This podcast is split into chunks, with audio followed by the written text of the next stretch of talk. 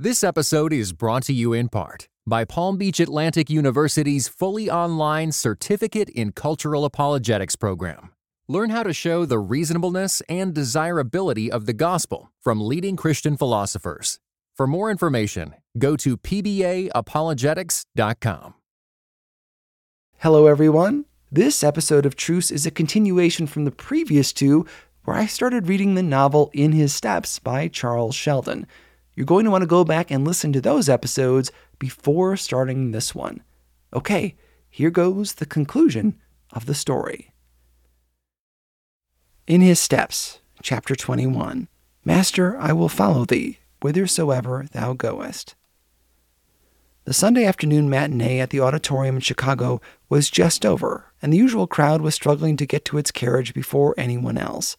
The auditorium attendant was shouting out the numbers of different carriages, and the carriage doors were slamming as the horses were driven rapidly up to the curb, held there impatiently by the drivers who had shivered along in the raw east wind, and then let go to plunge over a few minutes into the river of vehicles that tossed under the elevated railway, and finally went whirling off up the avenue. "Now then, 624, shouted the auditorium attendant. 624, he repeated, and there dashed up to the curb a splendid span of black horses attached to a carriage having the monogram CRS in gilt letters on the panel of the door. Two girls stepped out of the crowd toward the carriage. The older one had entered and taken her seat, and the attendant was still holding the door open for the younger, who stood hesitating on the curb. "Come, Felicia, what are you waiting for? I shall freeze to death," called the voice from the carriage. The girl outside of the carriage hastily unpinned a bunch of English violets from her dress and handed them to a small boy who was standing shivering on the edge of the sidewalk, almost under the horse's feet. He took them with a look of astonishment and a "Thank you, lady," and instantly buried a very grimy face in the bunch of perfume. The girl stepped into the carriage. The door shut with the incisive bang peculiar to well-made carriages of this sort, and in a few moments the coachman was speeding the horses rapidly up one of the boulevards. "You are always doing some queer thing or other, Felicia," said the older girl as the carriage whirled on past the great residences already brilliantly lighted. "Am I? What have I done that is queer now, Rose?" asked the other, looking up suddenly and turning her head towards her sister. "Oh, giving those violets to that boy. He looked as if he needed a good hot supper more than a bunch of violets. It's a wonder that you didn't invite him home with us. I shouldn't have been surprised if you had. You are always doing such queer things." "Would it be queer to invite a boy like that to a house and get a hot supper?"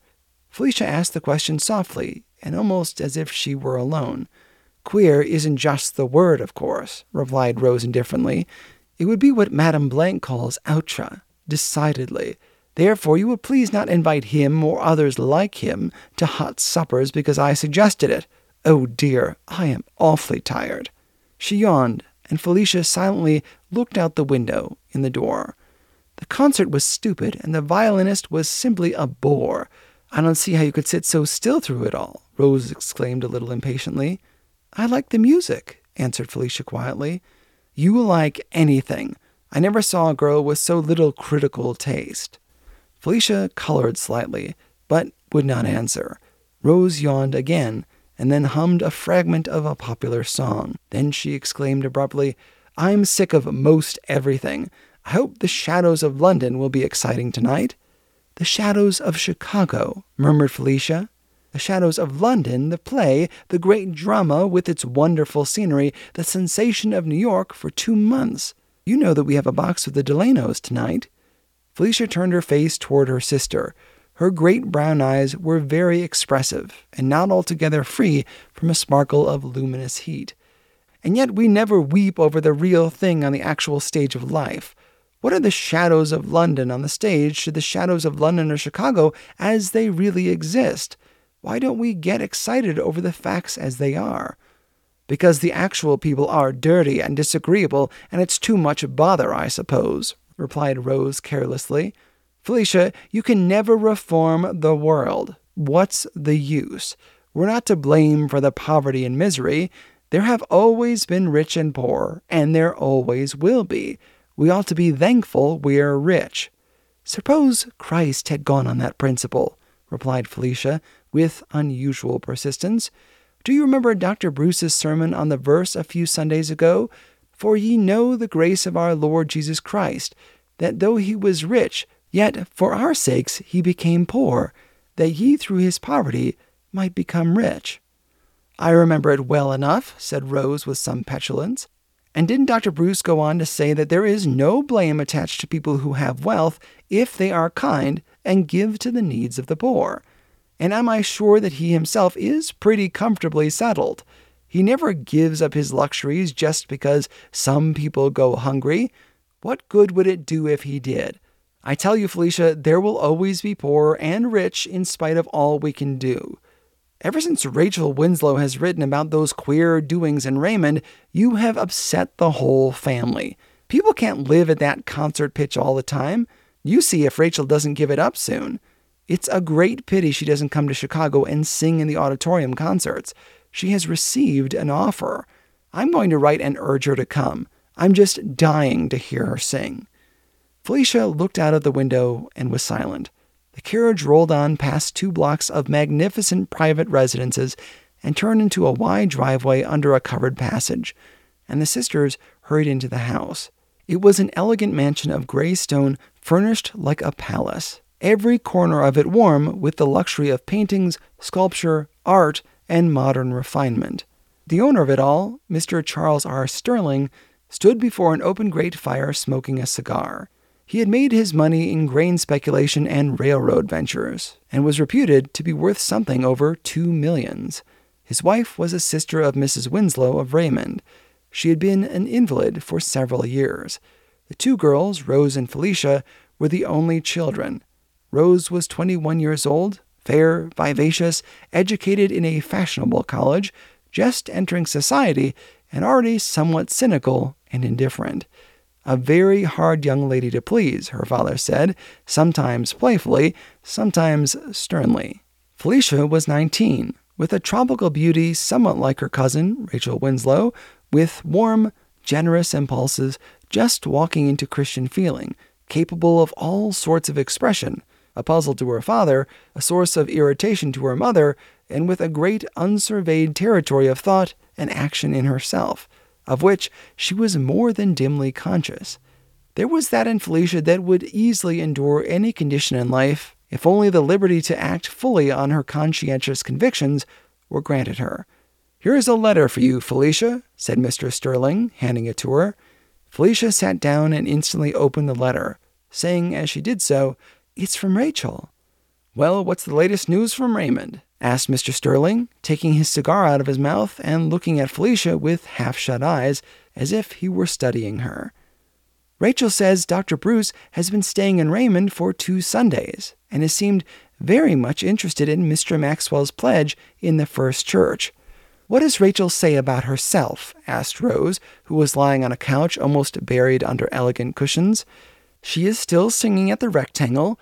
Since the tent meetings closed, she sings in an old hall until the new buildings which her friend Virginia Page is putting up are completed." "I must write Rachel to come visit us. She ought not to throw away her voice in that railroad town upon all those people who don't appreciate her." Mr. Sterling lighted a new cigar and Rose exclaimed, "Rachel is so queer. She might set Chicago wild with her voice if she sang in the auditorium. And there she goes on throwing it away on people who don't know what they are hearing." "Rachel won't come here unless she can do it and keep her pledge at the same time," said Felicia after a pause.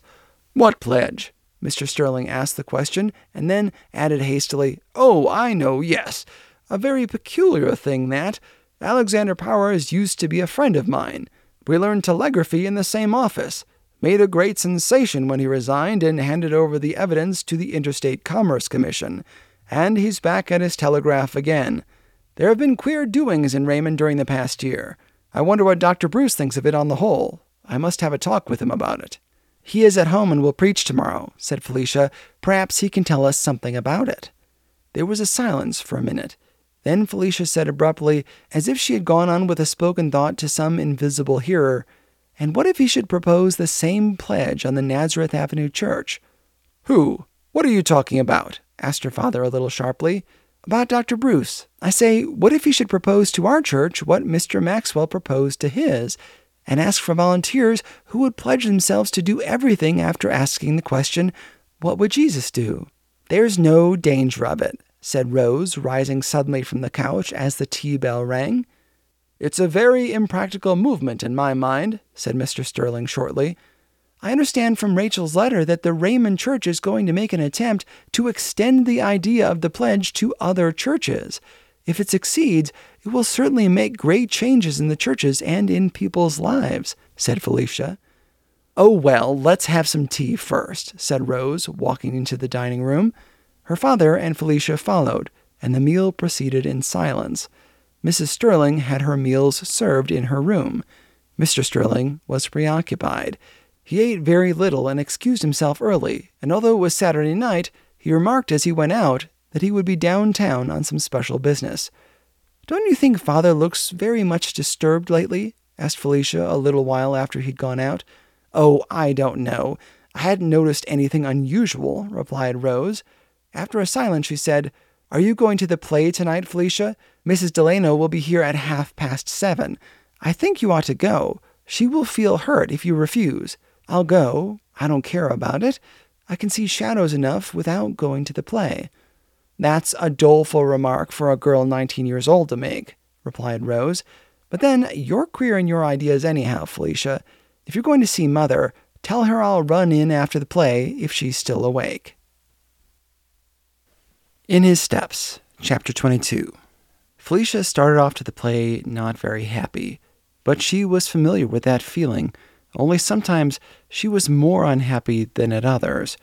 Her feeling expressed itself tonight by a withdrawal into herself. When the company was seated in the box and the curtain had gone up, Felicia was back to the others and remained for the evening by herself. Mrs. Delano, as chaperone for 6 young ladies, understood Felicia well enough to know that she was queer, as Rose so often said, and she made no attempt to draw her out of her corner. And so the girl really experienced that night by herself one of the feelings that added to the momentum that was increasing the coming of her great crisis. The play was an English melodrama, full of startling situations, realistic scenery, and unexpected climaxes. There was one scene in the 3rd act that impressed even Rose Sterling. It was midnight on Blackfriars Bridge. The Thames flowed dark and forbidden below. St. Paul's rose through the dim light imposing, its dome seeming to float above the buildings surrounding it. The figure of a child came upon the bridge and stood there for a moment, peering about as if looking for someone. Several persons were crossing the bridge, but in one of the recesses about midway of the river, a woman stood, leaning over the parapet, with a strained agony of face and figure that told plainly of her intention. Just as she was stealthily mounting the parapet to throw herself into the river, the child caught sight of her, ran toward her with a shrill cry, more animal than human, and seizing the woman's dress, dragged back upon it with all her little strength. Then there came suddenly upon the scene 2 other characters who had already figured in the play, a tall, handsome, athletic gentleman dressed in the fashion, attended by a slim-figured lad who was as refined in dress and appearance as the little girl clinging to her mother, who was mournfully hideous in her rags and repulsive poverty. These 2, the gentleman and the lad, prevented the attempted suicide, and after the tableau on the bridge where the audience learned that the man and woman were brother and sister, the scene was transferred to the interior of one of the slum tenements in the east side of London.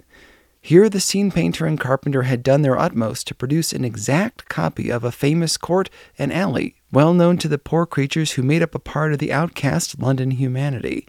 The rags, the crowding, the vileness, the broken furniture, the horrible animal existence forced upon creatures made in God's image were so skillfully shown in the scene that more than one elegant woman in the theater, seated like Rose Sterling in a sumptuous box surrounded with silk hangings and velvet-covered railing, caught herself shrinking back a little, as if contamination were possible from the nearness of this piece of scenery.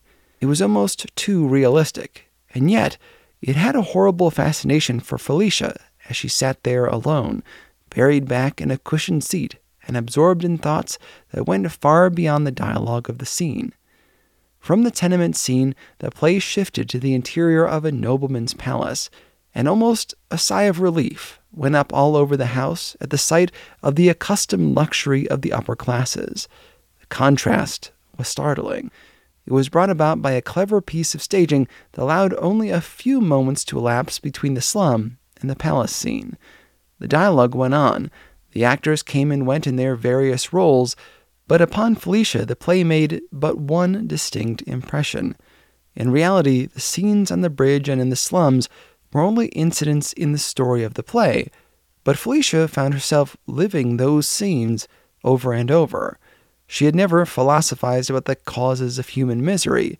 She was not old enough. She had not the temperament that philosophizes, but she felt intensely, and this was not the first time she had felt the contrast thrust into her feeling between the upper and the lower conditions of human life. It had been growing upon her until it made her what Rose called queer, and other people in her circle of wealthy acquaintances called very unusual. It was simply the human problem in its extremes of riches and poverty, its refinement and its vileness that was, in spite of her unconscious attempts to struggle against the facts, burning into her life the impression that would, in the end, either transform her into a woman of rare love and self-sacrifice for the world, or a miserable enigma to herself and all who knew her.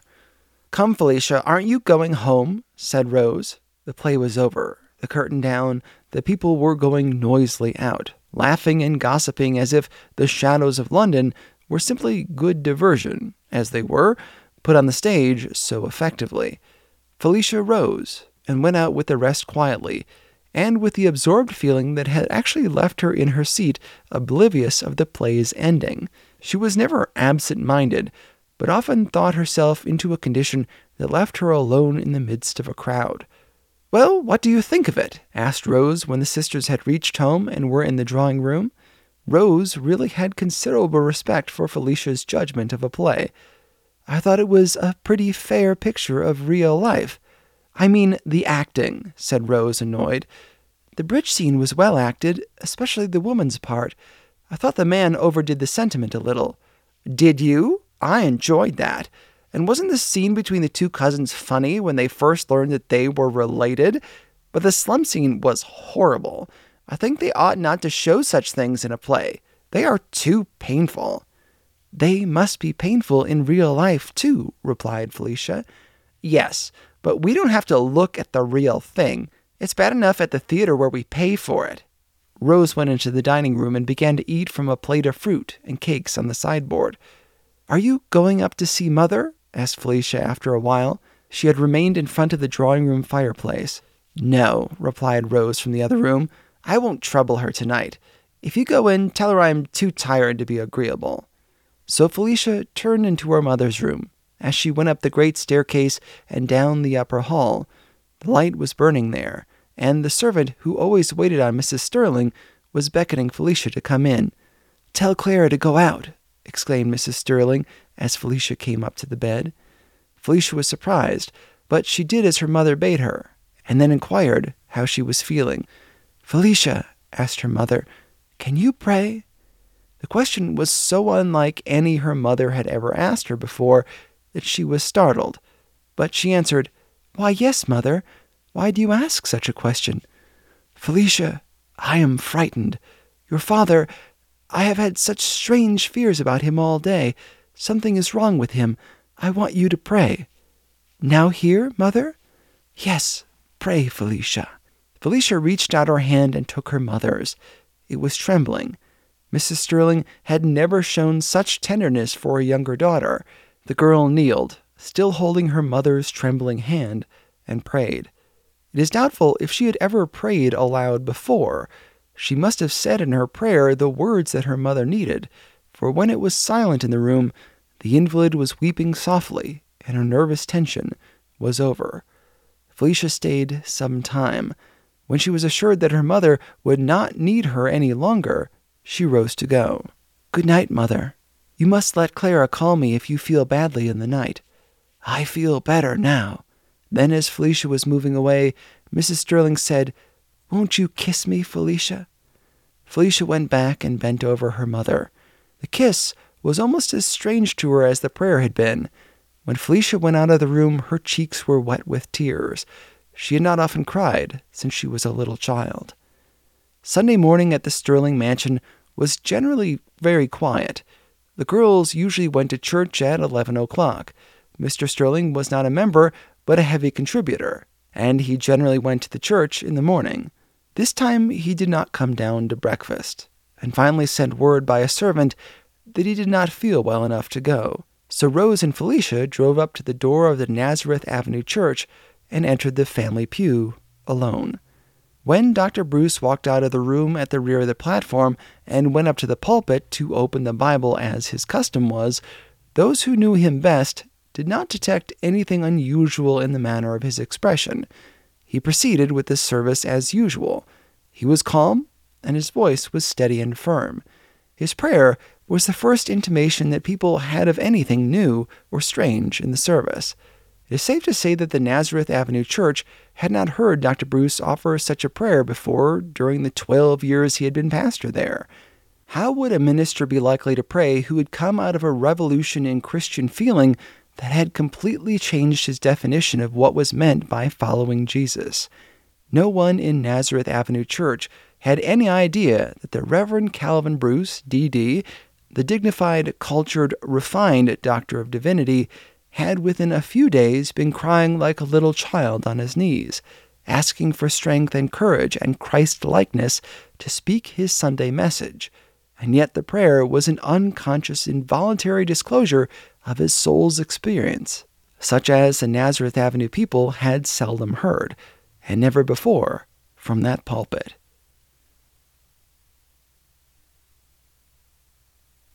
In His Steps, Chapter 23. I'm just back from a visit to Raymond, Dr. Roos began, and I want to tell you something of my impressions of the movement there. He paused, and his look went out over his people with yearning for them, and at the same time with a great uncertainty at his heart. How many of his rich, fashionable, refined, luxury-loving members would understand the nature of the appeal he was soon to make to them? He was altogether in the dark as to that. Nevertheless, he had been through his desert, and had come out of it ready to suffer. He went on now after that brief pause and told them the story of his stay in Raymond. The people already knew something of that experiment in the first church. The whole country had watched the progress of the pledge as it had become history in so many lives. Mr. Maxwell had at last decided that the time had come to seek the fellowship of other churches throughout the country. The new discipleship in Raymond had proved to be so valuable in its results that he wished the churches in general to share with the disciples in Raymond.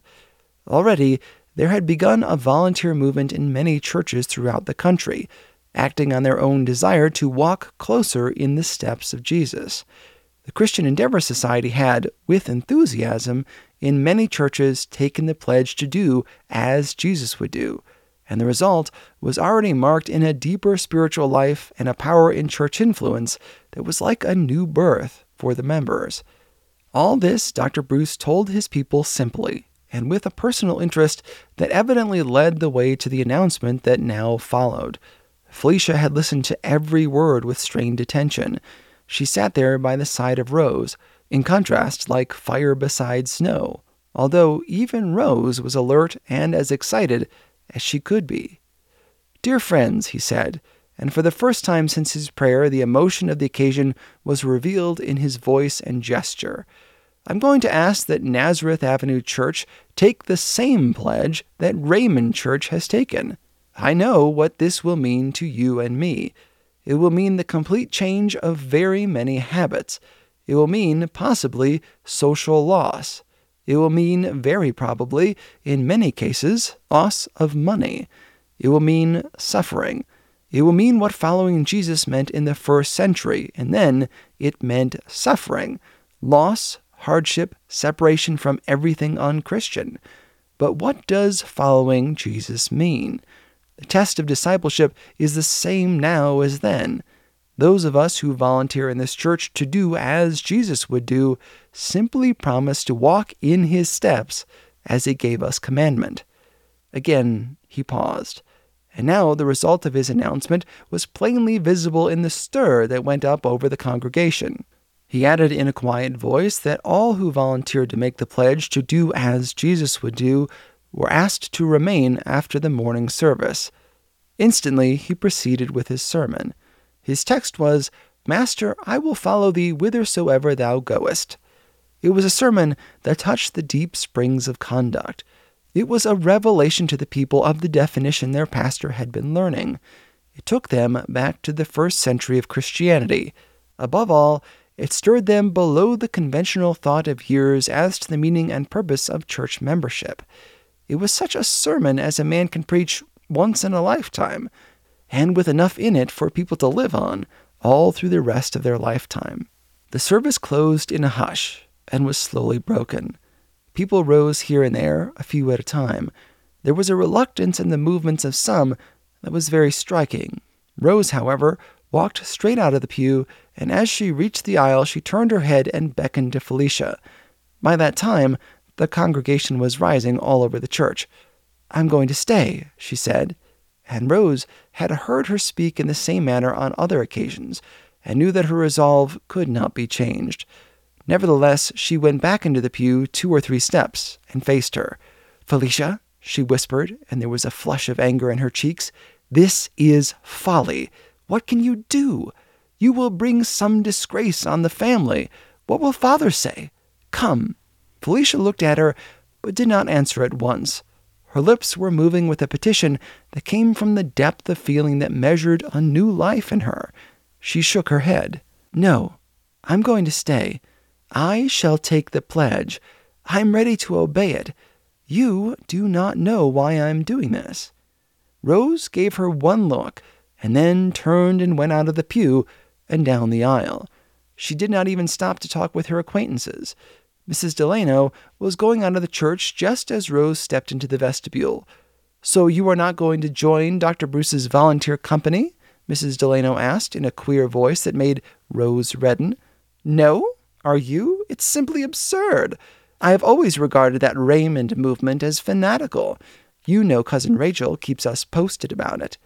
"Yes, I understand it is resulting in a great deal of hardship in many cases. For my part, I believe Dr. Bruce has simply provoked disturbance here. It will result in splitting our church. You see if it isn't so. There are scores of people in the church who are so situated that they can't take a pledge to keep it. I am one of them," added Mrs. Delano as she went out with Rose. When Rose reached home, her father was standing in his usual attitude before the open fireplace, smoking a cigar. "Where is Felicia?" he asked as Rose came in. "She stayed at an after-meeting," replied Rose shortly. "She threw off her wraps and was going upstairs when Mr. Sterling called after her." "An after-meeting? What do you mean?" "Dr. Bruce asked the church to take the Raymond pledge." Mr. Sterling took his cigar out of his mouth and twirled it nervously between his fingers. "I didn't expect that of Dr. Bruce. Did many of the members stay?" "I don't know. I didn't," replied Rose, and she went upstairs, leaving her father standing in the drawing room. After a few moments, he went to the window and stood there looking out at the people driving on the boulevard. His cigar had gone out, but he still fingered it nervously. Then he turned from the window and walked up and down the room. A servant stepped across the hall and announced dinner, and he told her to wait for Felicia. Rose came downstairs and went into the library, and still Mr. Sterling paced the drawing room restlessly. He had finally wearied of the walking, apparently, and throwing himself into the chair was brooding over something deeply when Felicia came in. He rose and faced her. Felicia was evidently very much moved by the meeting from which she had just come. At the same time, she did not wish to talk too much about it. Just as she entered the drawing room, Rose came in from the library. "How many stayed?" she asked. Rose was curious. At the same time, she was skeptical of the whole movement in Raymond. "About 100, replied Felicia gravely. Mr. Sterling looked surprised. Felicia was going out of the room, but he called to her. "Do you really mean to keep the pledge?" he asked. Felicia colored. Over her face and neck, the warm blood flowed, and she answered, "You would not ask such a question, Father, if you had been at the meeting." She lingered a moment in the room, then asked to be excused from dinner for a while, and went up to see her mother. No one but they two ever knew what that interview between Felicia and her mother was. It is certain that she must have told her mother something of the spiritual power that had awed every person present in the company of disciples who faced Dr. Bruce in that meeting after the morning service. It is also certain that Felicia had never before known such an experience, and would never have thought of sharing it with her mother if it had not been for the prayer the evening before. Another fact is also known of Felicia's experience at this time. When she finally joined her father and Rose at the table, she seemed unable to tell them much about the meeting. There was a reluctance to speak of it, as one might hesitate to attempt a description of a wonderful sunset to a person who never talked about anything but the weather. When that Sunday in the Sterling mansion was drawn to a close and the soft, warm lights throughout the dwelling were glowing through the great windows, in a corner of her room, where the light was obscure, Felicia kneeled, and when she raised her face and turned it towards the light, it was the face of a woman who had already defined for herself the greatest issues of earthly life. That same evening, after the Sunday evening service, Dr. Bruce was talking over the events of the day with his wife. They were one of heart and mind in the matter, and faced their future with all the faith and courage of new disciples. Neither was deceived as to the probable results of the pledge to themselves or to the church. They had been talking but a little while when the bell rang, and Dr. Bruce, going to the door, exclaimed, as he opened it, "Is it you, Edward? Come in." There came into the hall a commanding figure. The bishop was of extraordinary height and breadth of shoulder, but of such good proportions that there was no thought of ungainly or even unusual size. The impression the bishop made on strangers was, first, that of great health, and then of great affection. He came into the parlor and greeted Mrs. Bruce, who after a few moments was called out of the room, leaving the two men together. The bishop sat in a deep easy chair before the open fire. There was just enough dampness in the early spring of the year to make an open fire pleasant. "Calvin, you have taken a very serious step today," he finally said, lifting his large dark eyes to his old college friend. "I heard of it this afternoon. I could not resist the desire to see you about it tonight. I'm glad you came." Dr. Bruce laid a hand on the bishop's shoulder. "You understand what this means, Edward?" "I think I do. Yes, I am sure." The bishop spoke very slowly and thoughtfully. He sat with his hands clasped together. Over his face, marked with lines of consecration and service and the love of men, a shadow crept, a shadow not caused by the firelight. Once more, he lifted his eyes towards his old friend. "Calvin, we have always understood each other. Ever since our paths led us in different ways in church life, we have walked together in Christian fellowship." "It is true," replied Dr. Bruce with an emotion he made no attempt to conceal or subdue. "Thank God for it. I prize your fellowship more than any other man's. I have always known what it meant, though it has always been more than I deserve." The bishop looked affectionately at his friend, but the shadow still rested on his face. After a pause, he spoke again.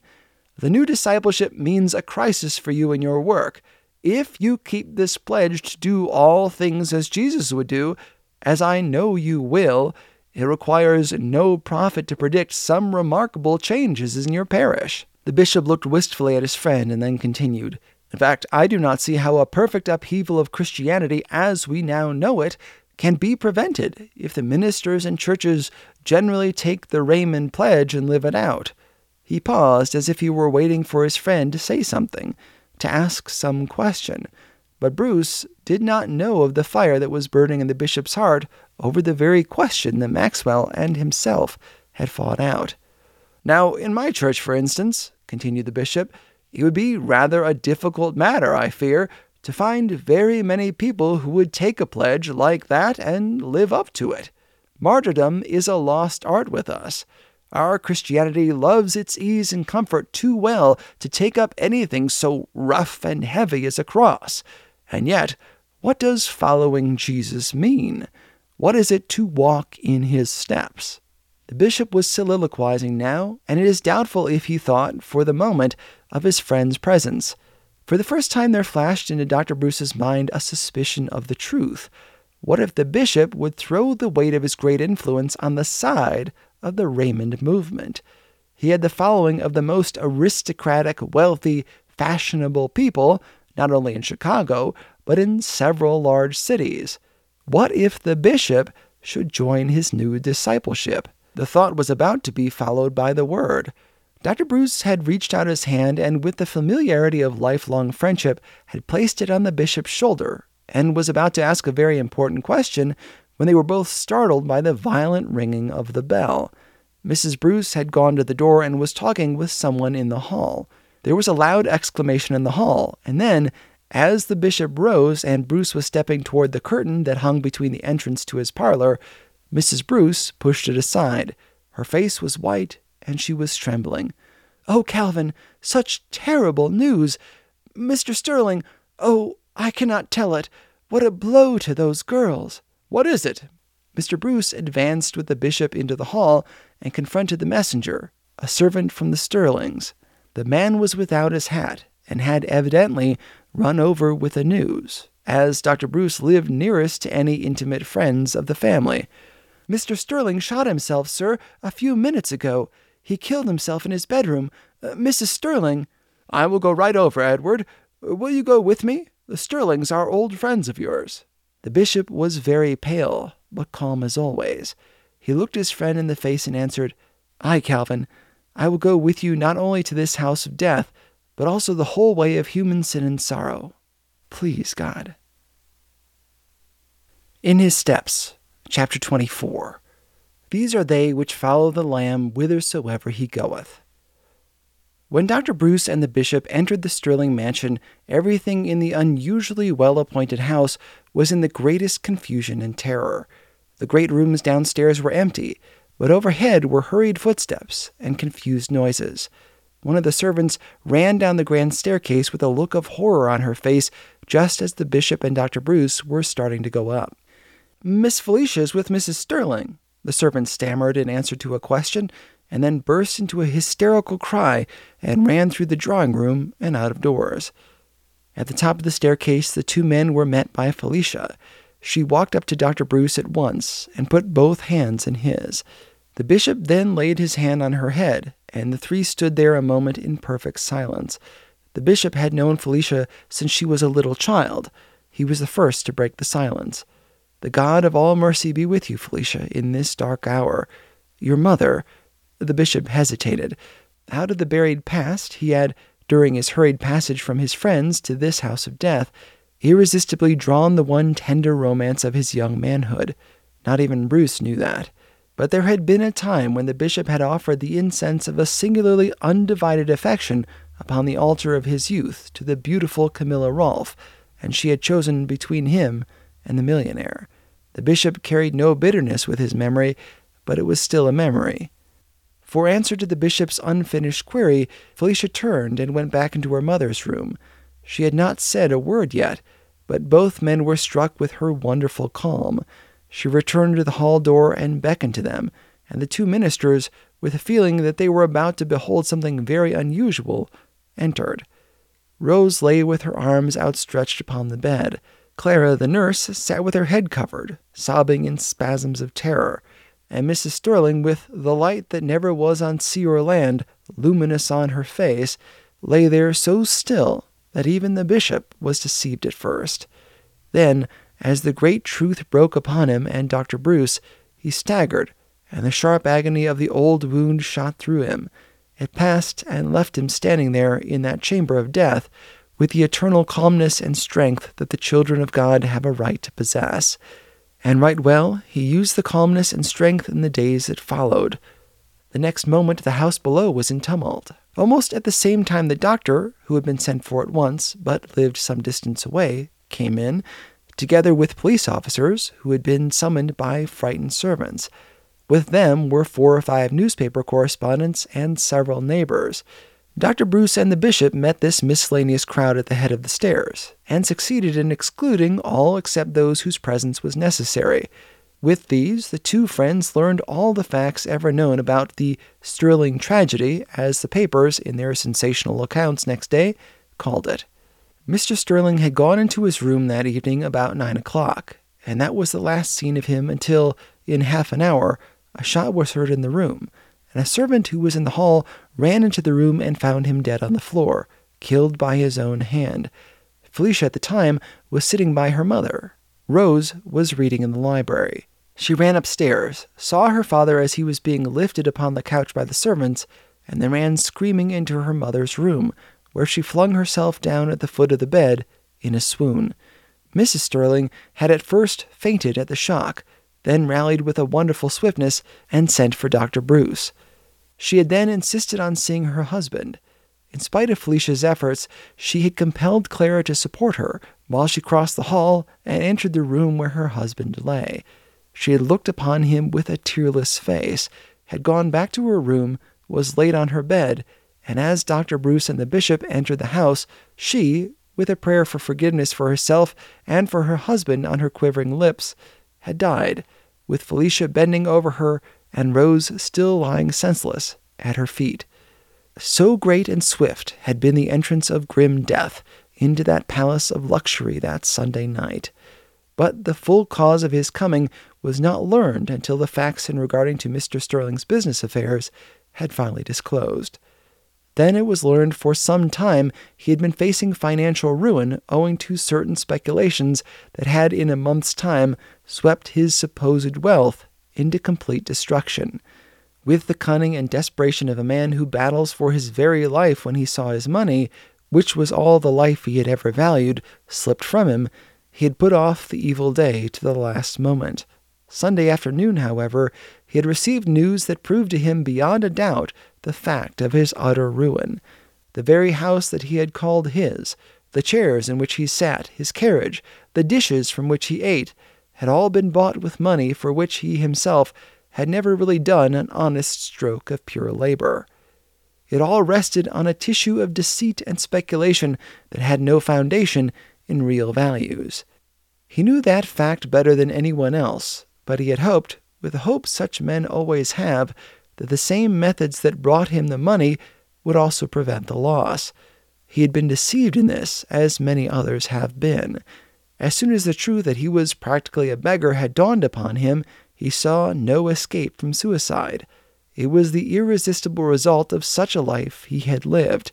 He had made money his God. As soon as that God was gone out of his little world, there was nothing more to worship. And when a man's object of worship is gone, he has no more to live for.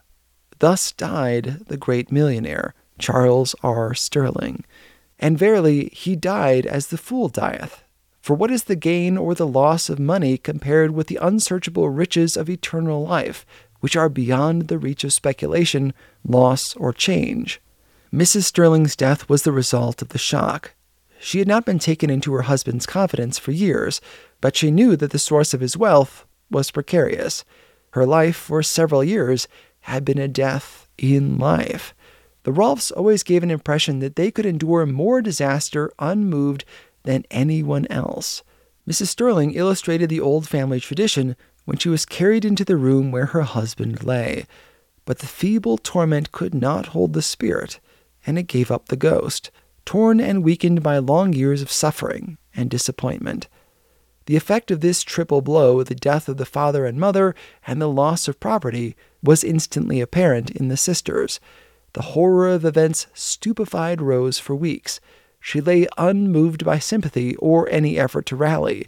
She did not seem yet to realize that the money which had been so large a part of her very existence was gone. Even when she was told that she and Felicia must leave the house and be dependent on relatives and friends, she did not seem to understand what it meant. Felicia, however, was fully conscious of the facts. She knew just what had happened and why. She was talking over her future plans with her cousin Rachel a few days after the funerals. Mrs. Winslow and Rachel had left Raymond and come to Chicago at once as soon as the horrible news had reached them, and with other friends of the family were planning for the future of Rose and Felicia. "Felicia, you and Rose must come to Raymond with us. That is settled. Mother will not hear of any other plan at present," Rachel had said, whilst her beautiful face glowed with love for her cousin, a love that had deepened day by day and was intensified by the knowledge that they both belonged to the new discipleship. "Unless I can find something to do here," answered Felicia. She looked wistfully at Rachel, and Rachel said gently, "What could you do, dear?" "Nothing. I was never taught to do anything except a little music, and I do not know enough about it to teach or to earn my living at it. I have learned to cook a little," Felicia added with a slight smile. "Then you can cook for us. Mother is always having trouble with her kitchen," said Rachel. Understanding well enough, she was now dependent for her very food and shelter upon the kindness of family friends. It is true the girls received a little something out of the wreck of their father's fortune, but with a speculator's mad folly, he had managed to involve both his wife's and his children's portion in the common ruin. "Can I? Can I?" Felicia responded to Rachel's propositions as if it were to be considered seriously. "I am ready to do anything honorable to make my living and that of Rose. Poor Rose, she will never be able to get over the shock of our trouble."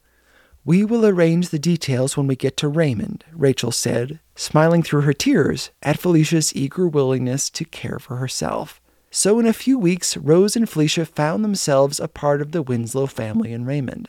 It was a bitter experience for Rose, but there was nothing else for her to do, and she accepted the inevitable, brooding over the great change in her life and in many ways adding to the burden of Felicia and her cousin Rachel. Felicia at once found herself in an atmosphere of discipleship that was like heaven to her in its revelation of companionship. It is true that Mrs. Winslow was not in sympathy with the course that Rachel was taking, but the remarkable events at Raymond since the pledge was taken were too powerful in their results not to impress even such a woman as Mrs. Winslow. With Rachel, Felicia found a perfect fellowship.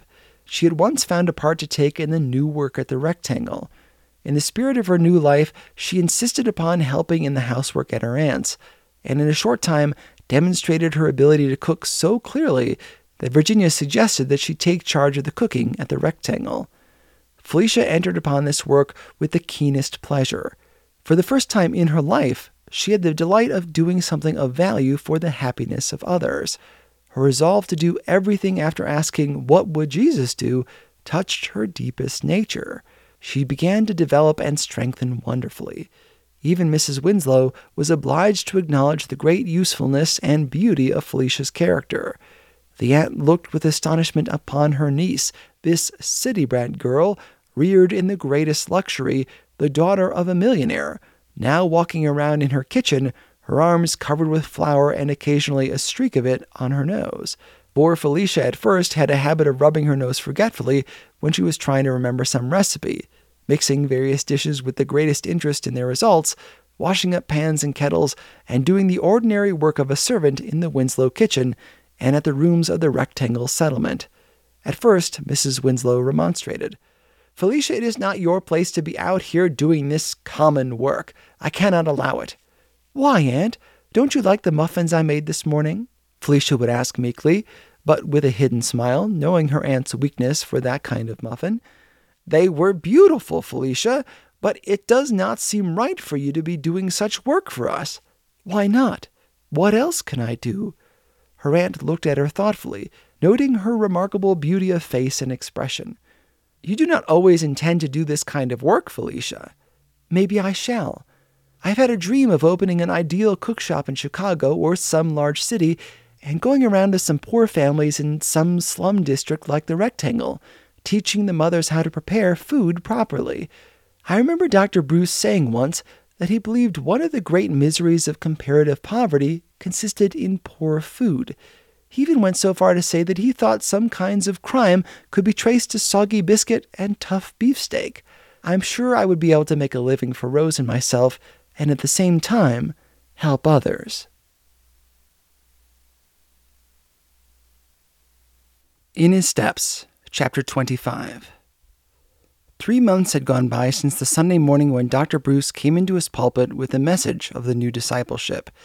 They were 3 months of great excitement in Nazareth Avenue Church. Never before had Reverend Calvin Bruce realized how deep the feeling of his members flowed.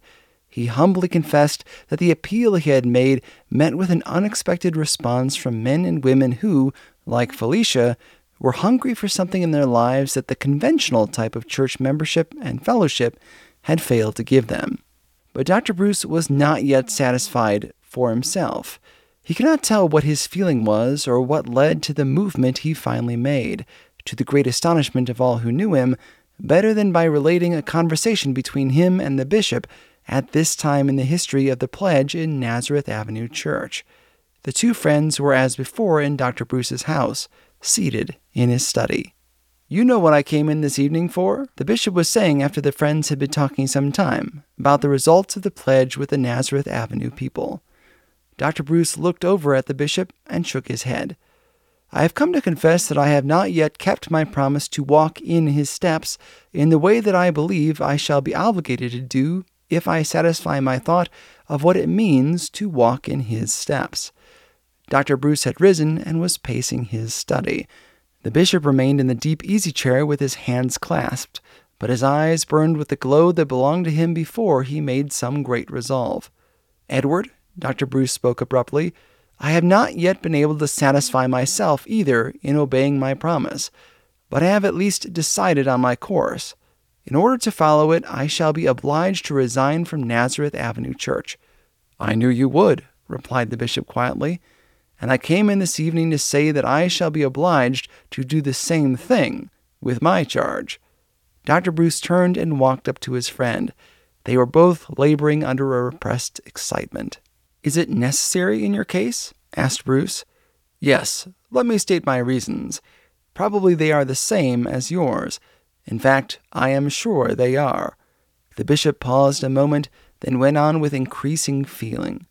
"Calvin, you know how many years I have been doing the work of my position, and you know something of the responsibility and care of it.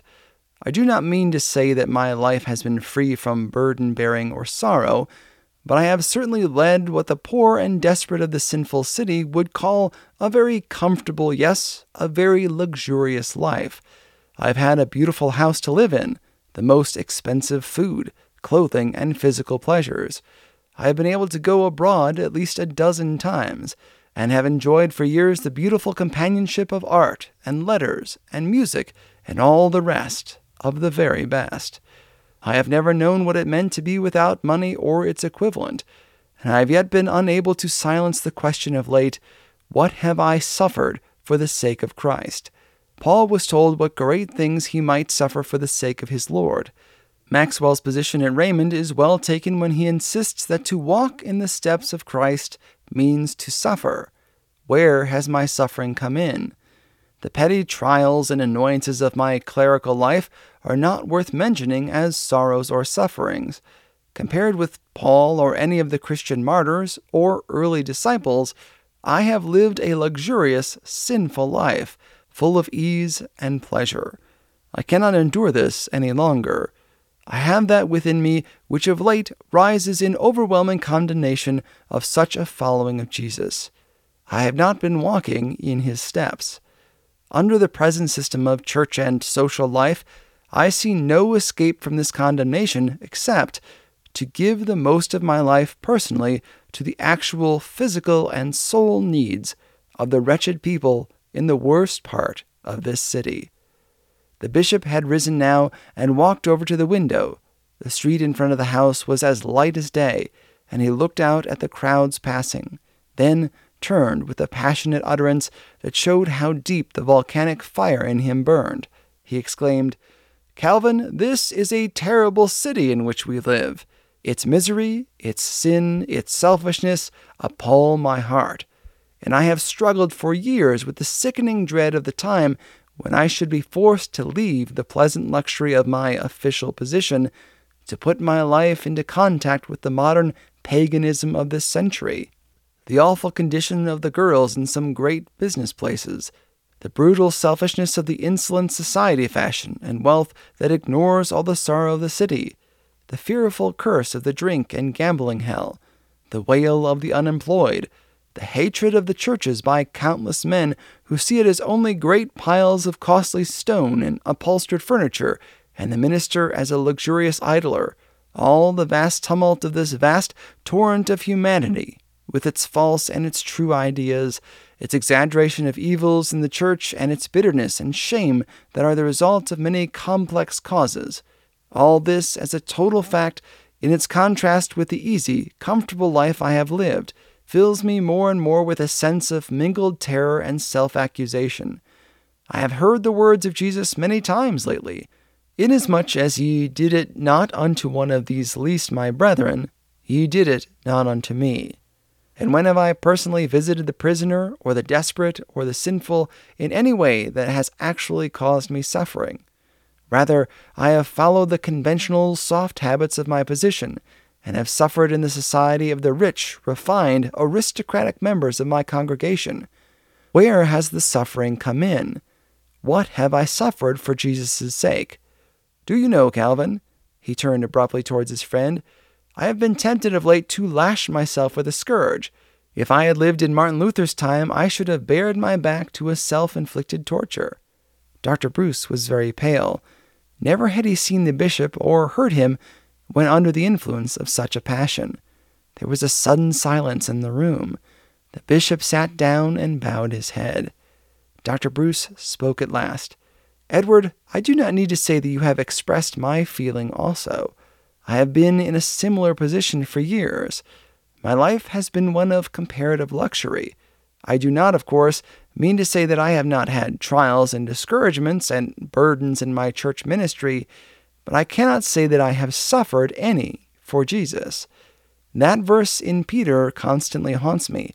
Christ also suffered for you, leaving you an example that ye should follow his steps. I have lived in luxury.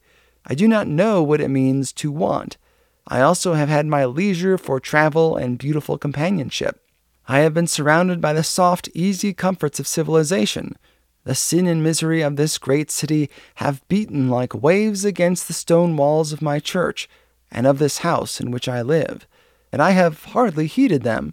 The walls have been so thick. I have reached a point where I cannot endure this any longer. I am not condemning the church. I love her. I am not forsaking the church. I believe in her mission and have no desire to destroy.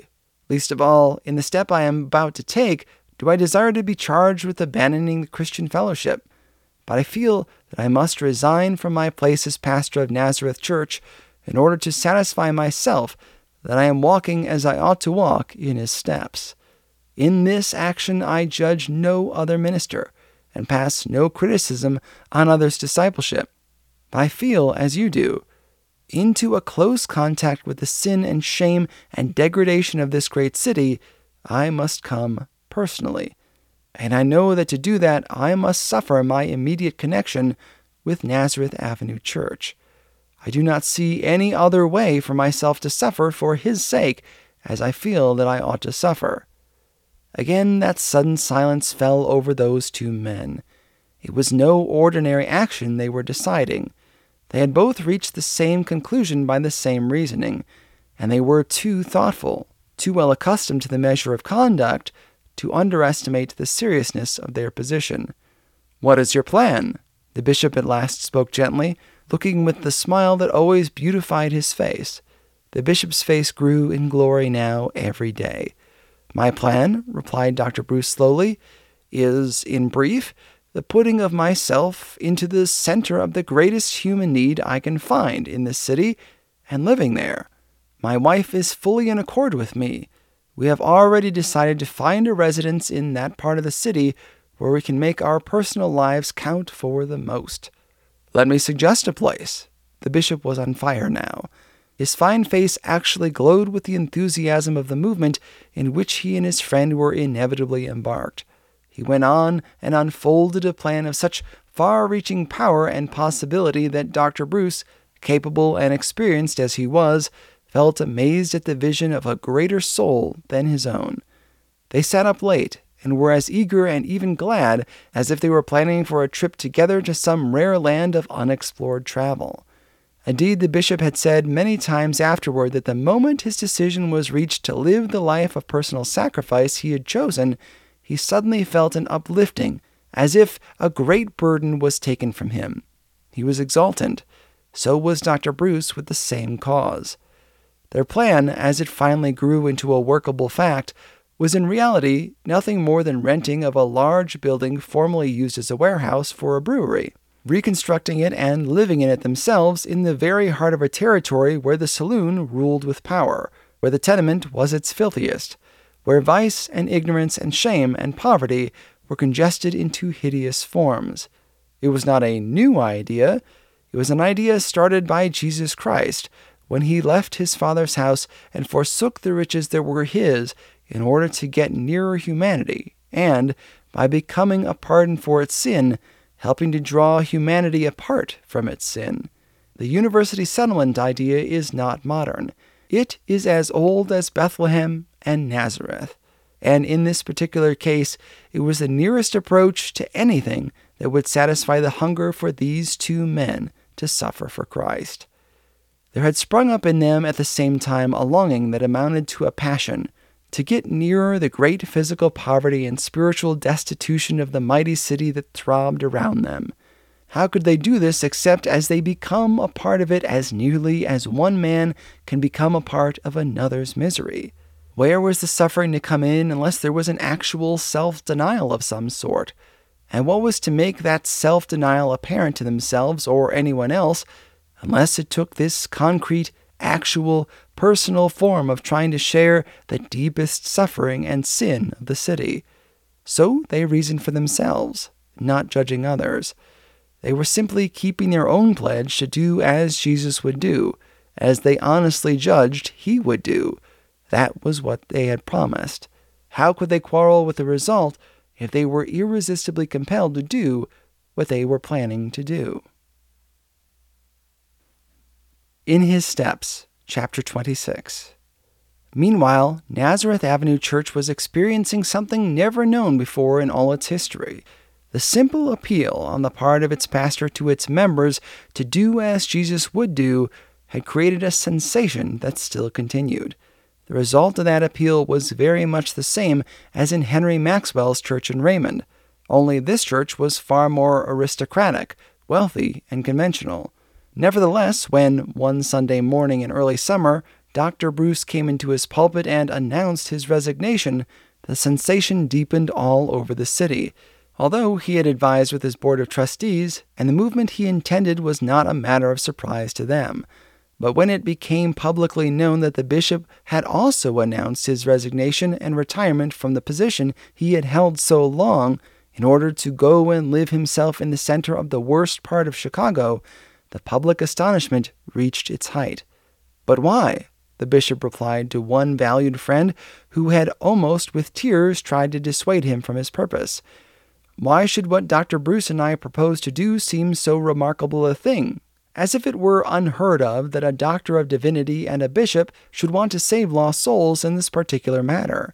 If we were to resign our charge for the purpose of going to Bombay or Hong Kong or some place in Africa, the churches and the people would exclaim at the heroism of missions. Why should it seem so great a thing if we have been led to give our lives to help rescue the heathen and the lost of our own city in the same way we are going to try it? Is it then such a tremendous event that two Christian ministers should be not only willing but eager to live close to the misery of the world in order to know it and realize it? Is it such a rare thing that love of humanity should find its particular form of expression in the rescue of souls? And however the bishop may have satisfied himself that there ought to be nothing so remarkable about it at all, the public continued to talk, and the churches to record their astonishment that two such men, so prominent in the ministry, should leave their comfortable homes, voluntarily resign their pleasant social positions, and enter upon a life of hardship, of self-denial, and actual suffering. Christian America! Is it a reproach on the form of our discipleship that the exhibition of actual suffering for Jesus on the part of those who walk in his steps always provokes astonishment as at the sight of something very unusual? Nazareth Avenue Church parted from its pastors with regret for the most part, although the regret was modified with a feeling of relief on the part of those who refused to take the pledge. Dr. Bruce carried with him the respect of men who, entangled in business in such a way that obedience to the pledge would have ruined them, still held in their deeper, better natures a genuine admiration for courage and consistency. They had known Dr. Bruce many years as a kindly, conservative, safe man, but the thought of him in the light of sacrifice of this sort was not familiar to them. As fast as they understood it, they gave their pastor the credit of being absolutely true to his recent convictions as to what following Jesus meant. Nazareth Avenue Church never lost the impulse of that movement started by Dr. Bruce. Those who went with him in making the promise breathed into the church the very breath of divine life, and are continuing that life-giving work at this present time. It was fall again, and the city faced another hard winter. The bishop one afternoon came out of the settlement and walked around the block, intending to go on a visit to one of his new friends in the district. He'd walked about 4 blocks when he was attracted to a shop that looked different from the others. The neighborhood was still quite new to him, and every day he discovered some strange spot or stumbled upon some unexpected humanity. The place that attracted his notice was a small house close to a Chinese laundry. There were 2 windows in the front, very clean, and that was remarkable to begin with. Then, inside the window, was a tempting display of cookery, with prices attached to the various articles that made him wonder somewhat, for he was familiar by this time with many facts in the life of the people once unknown to him. As he stood looking at the windows, the door between them opened, and Felicia Sterling came out. "Felicia," exclaimed the bishop, "when did you move into my parish without my knowledge?" "How did you find me so soon?" inquired Felicia. "Why, don't you know? These are the only clean windows in the block." "I believe they are," replied Felicia with a laugh that did the bishop good to hear. "But why have you dared to come to Chicago without telling me? And how have you entered my diocese without my knowledge?" asked the bishop. And Felicia looked so like the beautiful, clean, educated, refined world he once knew that he might be pardoned for seeing in her something of the old paradise, although, to speak truth for him, he had no desire to go back to it. "Well, dear bishop," said Felicia, who had always called him so, "I knew how overwhelmed you were with your work. I did not want to burden you with my plans. And besides, I am going to offer you my services. Indeed, I was just on my way to see you and ask your advice. I am settled here for the present with Mrs. Bascom, a saleswoman who rents out 3 rooms, and with one of Rachel's music pupils who is being helped to a course in violin by Virginia Page. She is from the people," continued Felicia, using the words "from the people" so gravely and unconsciously that her hearer smiled. "And I am keeping house for her, and at the same time beginning an experiment in pure food for the masses. I am an expert, and I have a plan I want you to admire and develop. Will you, dear bishop?" "Indeed I will," he replied. The sight of Felicia and her remarkable vitality, enthusiasm, and evident purpose almost bewildered him. "Martha can help at the settlement with her violin, and I will help with my messes. You see, I thought I would get settled first and work out something, and then come with some real thing to offer. I am able to earn my own living now." "You are?" the bishop said a little incredulously. "How? Making those things?" "Those things," said Felicia with a show of indignation. "I would have you know, sir, that those things are the best cooked, purest food products in this whole city." "I don't doubt it," he replied hastily while his eyes twinkled. "Still, the proof of the pudding. You know the rest." "Come in and try some," she exclaimed.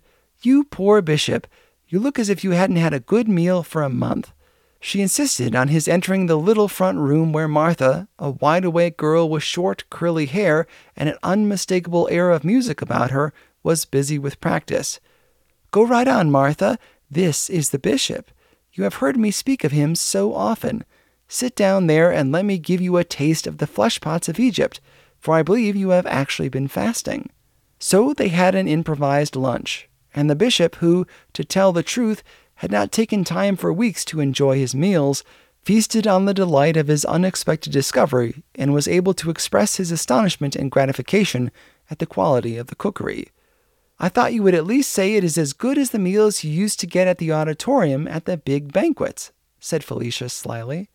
"As good as? The auditorium banquets were simply husks compared to this one, Felicia. But you must come to the settlement.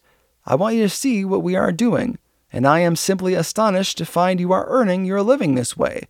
I begin to see what your plan is. You can be of infinite help to us.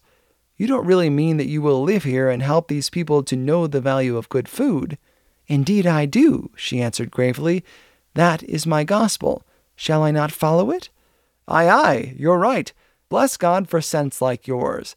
When I left the world, the bishop smiled at the phrase, they were talking a good deal about the new woman.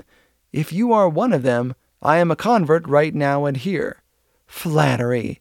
Still, is there no escape from it, even in the slums of Chicago? Felicia laughed again, and the man's heart, heavy though it had grown during several months of vast sin-bearing, rejoiced to hear it. It sounded good. It was good. It belonged to God. Felicia wanted to visit the settlement, and went back with him. She was amazed at the results of what considerable money and a good deal of consecrated brains had done. As they walked through the buildings, they talked incessantly. She was the incarnation of vital enthusiasm, and he wondered at the exhibition of it as it bubbled up and sparkled over. They went down into the basement, and the bishop pushed open a door from behind which came the sound of a carpenter's plane. It was a small but well-equipped carpenter's shop. A young man with a paper cap on his head and clad in blouse and overalls was whistling and driving the plane as he whistled. He looked up as the two entered and took off his cap. As he did so, his little finger carried a small curling shave up to his hair, and it caught there. "Miss Sterling, Mr. Stephen Clyde," said the bishop. "Clyde is one of our helpers here 2 afternoons in the week." Just then the bishop was called upstairs, and he excused himself a moment, leaving Felicia and the young carpenter together. "We have met before," said Felicia, looking at Clyde frankly. "Yes, back in the world, as the bishop says," replied the young man, and his fingers trembled a little as they lay on the board he had been planing. "Yes," Felicia hesitated. "I am very glad to see you." "Are you?" A flush of pleasure mounted to the young carpenter's forehead. "You have had a great deal of trouble since then," he said, and then he was afraid he had wounded her, or called out painful memories. But she had lived over all that. "Yes, and you also. How is it you are working here?" "It is a long story, Miss Sterling. My father lost his money, and I was obliged to go to work. A very good thing for me. The bishop says I ought to be very grateful. I am. I am very happy now. I learned the trade, hoping sometime to be of use. I am night clerk at one of the hotels. That Sunday morning, when you took the pledge at Nazareth Avenue Church, I took it with the others." "Did you?" said Felicia slowly. "I am glad." Just then the bishop came back, and very soon he and Felicia went away, leaving the young carpenter at his work. Someone noticed that he whistled louder than ever as he planed. "Felicia," said the bishop, "did you know Stephen Clyde before?" "Yes, back in the world, dear bishop. He was one of my acquaintances in Nazareth Avenue Church." "Ah," said the bishop. "We were very good friends," said Felicia. "But nothing more?" the bishop ventured to ask. Felicia's face glowed for an instant. Then she looked her companion in the eyes frankly and said, "Truly and truly, nothing more." "It would be just the way of the world for these two people to come to like each other, though," thought the man to himself, and somehow the thought made him grave. It was almost like the old pang over Camilla, but it passed, leaving him afterwards, when Felicia had gone back, with tears in his eyes, and a feeling that was almost hope that Felicia and Stephen would like each other. "After all," he said, like the sensible good man that he was, "is not romance a part of humanity? Love is older than I am, and wiser." The week following, the bishop had an experience that belongs to this part of the settlement history. He was coming back to the settlement very late from some gathering of the striking tailors, and was walking along with his hands behind him, when 2 men jumped out from behind an old fence that shut off an abandoned factory from the street, and faced him. One of the men thrust a pistol in his face, and the other threatened him with a ragged stake that had evidently been torn from the fence. "Hold up your hands, and be quick about it," said the man with the pistol.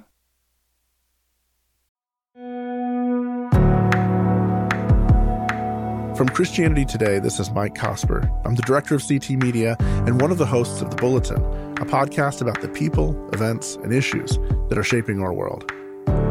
Each week on The Bulletin, we bring in a variety of guests for conversations about the most important questions Christians are asking.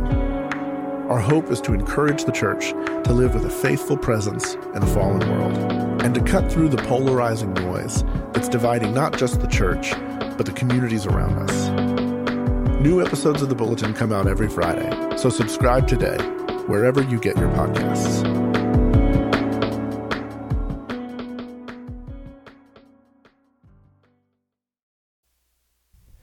In His Steps, Chapter 27. Righteousness shall go before him, and shall set us in the way of his steps. The bishop was not in the habit of carrying much money with him, and the man with the stake who was searching him uttered an oath at the small amount of change he found. As he uttered it, the man with the pistol savagely said, "Jerk out his watch! We might as well get all we can out of the job!"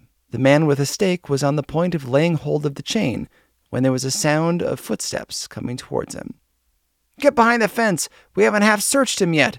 The man with the pistol made a significant gesture with it, and, with his companion, pulled and pushed the bishop down the alley, and through a ragged, broken opening in the fence. The three stood still there in the shadow until the footsteps passed. "Now then, have you got the watch?" asked the man with the pistol. "No, the chain is caught somewhere," and the other man swore again. "Break it, then!" "No, don't break it," the bishop said, and it was the first time he had spoken. "The chain is a gift of a very dear friend. I should be sorry to have it broken." At the sound of the bishop's voice, the man with the pistol started, as if he had been suddenly shot by his own weapon. With a quick movement of his other hand, he turned the bishop's head towards what little light was shining from the alleyway, at the same time taking a step nearer. Then, to the amazement of his companion, he said roughly, "Leave the watch alone. We've got the money. That's enough." "Enough? 50 cents? You don't reckon—" Before the man with the stake could say another word, he was confronted with the muzzle of the pistol, turned from the bishop's head towards his own. "Leave the watch be, and put back the money too. This is the bishop we've held up. The bishop, do you hear? And what of it? The President of the United States wouldn't be too good to hold up if— I say, you put the money back, or in 5 seconds I'll blow a hole through your head that'll let in more sense than you have spare now," said the other. For a second, the man with the stake seemed to hesitate at this strange turn of events, as if measuring his companion's intention. Then he hastily dropped the money back into the rifled pocket. "You can take your hands down, sir." The man lowered his weapon slowly, still keeping an eye on the other man and speaking with rough respect. The bishop slowly brought his arms to his side, and looked earnestly at the two men. In the dim light, it was difficult to distinguish features. He was evidently free to go his way now, but he stood there, making no movement. "You can go.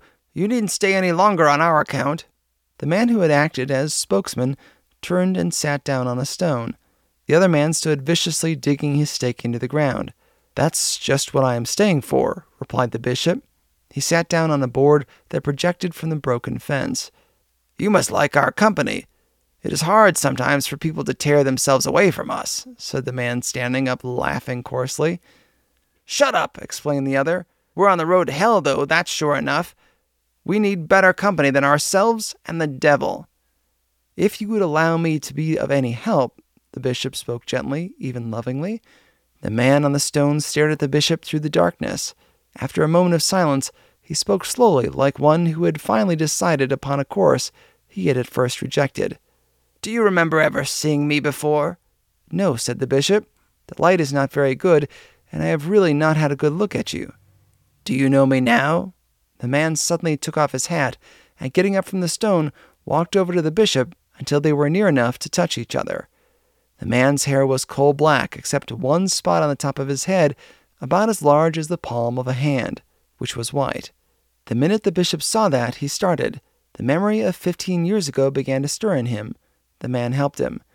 "Don't you remember one day back in 81 or 82, a man came to your house and told a story about his wife and child having been burned to death in a tenement fire in New York?" "Yes, I begin to remember now." The other man seemed to be interested. He ceased digging his stake into the ground and stood still listening. "Do you remember how you took me into your house that night and spent all the next day trying to find me a job?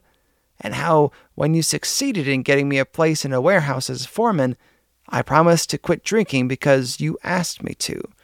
"I remember it now. I hope you have kept your promise." The man laughed savagely. Then he struck his hand against the fence with such sudden passion that he drew blood. "Kept it? I was drunk inside of a week. I've been drinking ever since. But I've never forgotten your prayer. Do you remember the morning after I came to your house? After breakfast you had prayers and asked me to come in and sit with the rest? That got me. But my mother used to pray. I can see her now, kneeling by my bed when I was a lad. Father came in one night and kicked her while she was kneeling there by me. But I never forgot that prayer of yours that morning. You prayed for me just as Mother used to. And you didn't take into account the fact that I was ragged and tough-looking and more than half-drunk when I rang your doorbell. Oh, what a life I've lived. The saloon has housed me and homed me and made hell on earth for me. But that prayer stuck to me all the time. My promise not to drink was broken into 1,000 pieces inside of 2 Sundays, and I lost the job you found for me and landed in a police station 2 days later. But I never forgot you nor your prayer. I don't know what good it's done me, but I never forgot it, and I won't do harm to you nor let anyone else. So you're free to go. That's why." The bishop did not stir. Somewhere a church clock struck 1. The man had put on his hat and gone back to his seat on the stone. The bishop was thinking hard. "How long is it since you last had work?" he asked, and the man standing up answered for the other, "More than 6 months since either of us did anything to tell of, unless you count holding up work. I call it a pretty wearing kind of job myself, especially when we put in a night like this and don't make nothing. Suppose I found good jobs for both of you. Would you quit this and begin all over?" "What's the use?" the man on the stone spoke solemnly. "I've reformed 100 times. Every time I go down deeper. The devil's begun to foreclose on me already. It's too late." "No," said the bishop. And never before a more entranced audience had he felt the desire for souls burn up in him so strongly. All the time he sat there during the remarkable scene, he prayed, "O Lord Jesus, give me the souls of these 2 for thee. I am hungry for them. Give them to me." "No," the bishop repeated.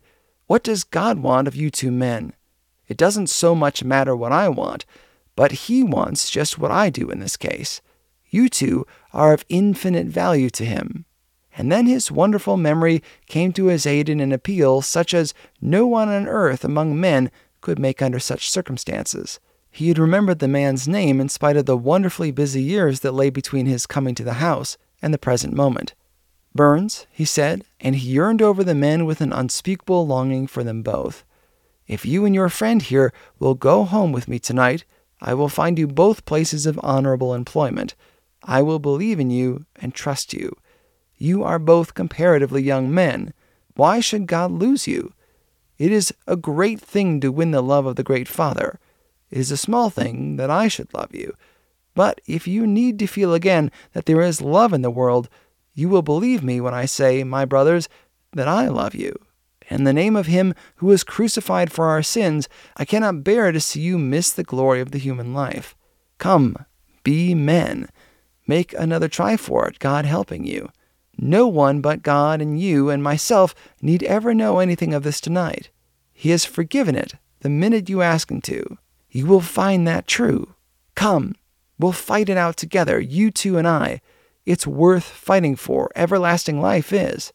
It was the sinner that Christ came to help. I'll do what I can for you. Oh God, give me the souls of these 2 men. And he broke into a prayer to God that was a continuation of his appeal to the men. His pent-up feeling had no other outlet. Before he had prayed many moments, Burns was sitting with his face buried in his hands, sobbing. Where were his mother's prayers now?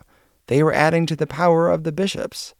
And the other man, harder, less moved, without a previous knowledge of the bishop, leaned back against the fence, stolid at first. But as the prayer went on, he was moved by it. What force of the Holy Spirit swept over his dulled, brutal, coarsened life, nothing but the eternal records of the recording angel can ever disclose.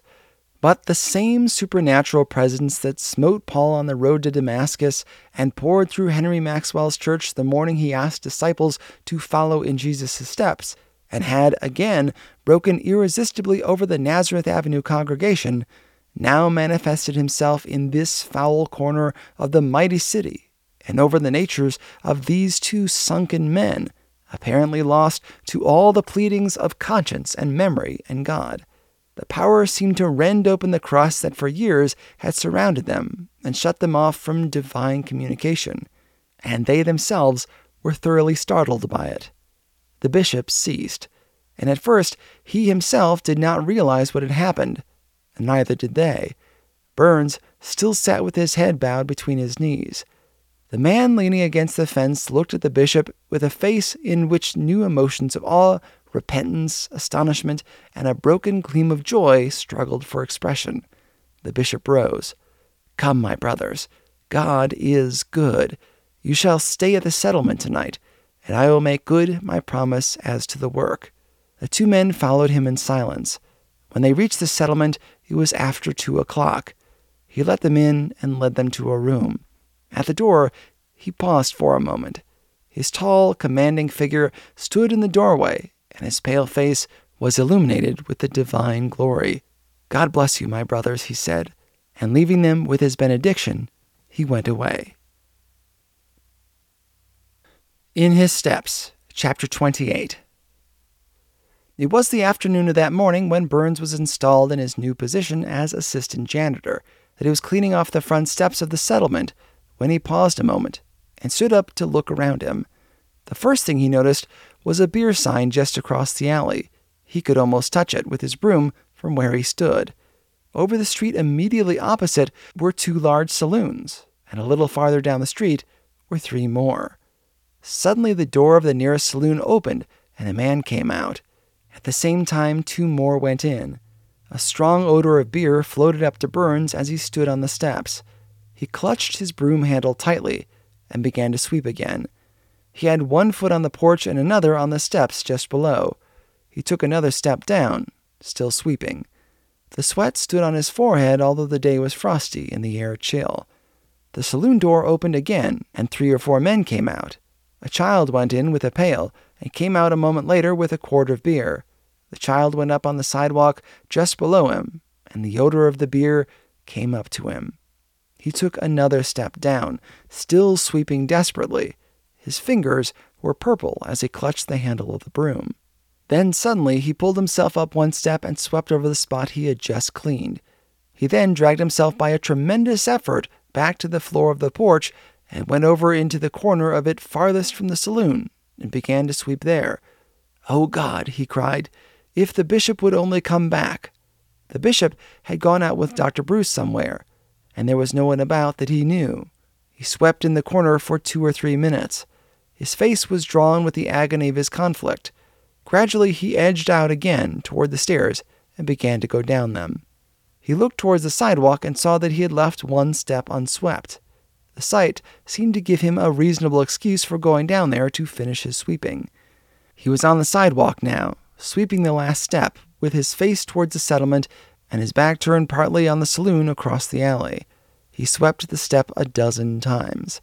The sweat rolled over his face and dropped down at his feet. By degrees, he felt that he was drawn over towards the end of the step nearest the saloon. He could smell the beer and rum now as the fumes rose around him.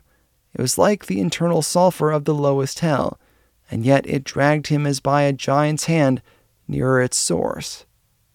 He was down in the middle of the sidewalk now, still sweeping. He cleared the space in front of the settlement and even went out into the gutter and swept that. He took off his hat and rubbed his sleeve over his face. His lips were pallid and his teeth chattered. He trembled all over like a palsied man and staggered back and forth as if he was already drunk. His soul shook within him. He had crossed over the little piece of stone flagging that measured the width of the alley, and now he stood in front of the saloon, looking at the sign, and staring into the window at the pile of whiskey and beer bottles arranged in a great pyramid inside. He moistened his lips with his tongue and took a step forward, looking around him stealthily. The door suddenly opened again and someone came out. Again the hot, penetrating smell of liquor swept over into the cold air, and he took another step towards the saloon door, which had shut behind the customer. As he laid his fingers on the door handle, a tall figure came around the corner. It was the bishop. He seized Burns by the arm and dragged him back upon the sidewalk. The frenzied man, now mad for a drink, shrieked out with a curse and struck at his friend savagely. It is doubtful if he really knew at first who was snatching him away from his ruin. The blow fell upon the bishop's face and cut a gash in his cheek.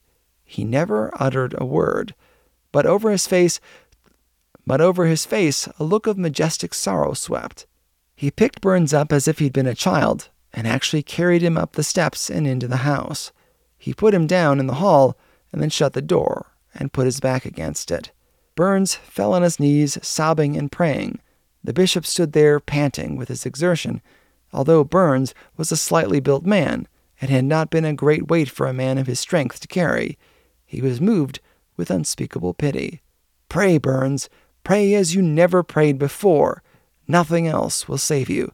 Oh God, pray with me, save me, oh save me from my hell," cried Burns, and the bishop knelt by him in the hall and prayed as only he could pray. After that they rose and Burns went to his room.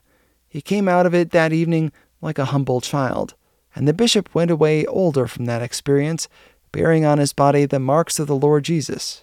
Truly he was learning something of what it meant to walk in his steps. But the saloon.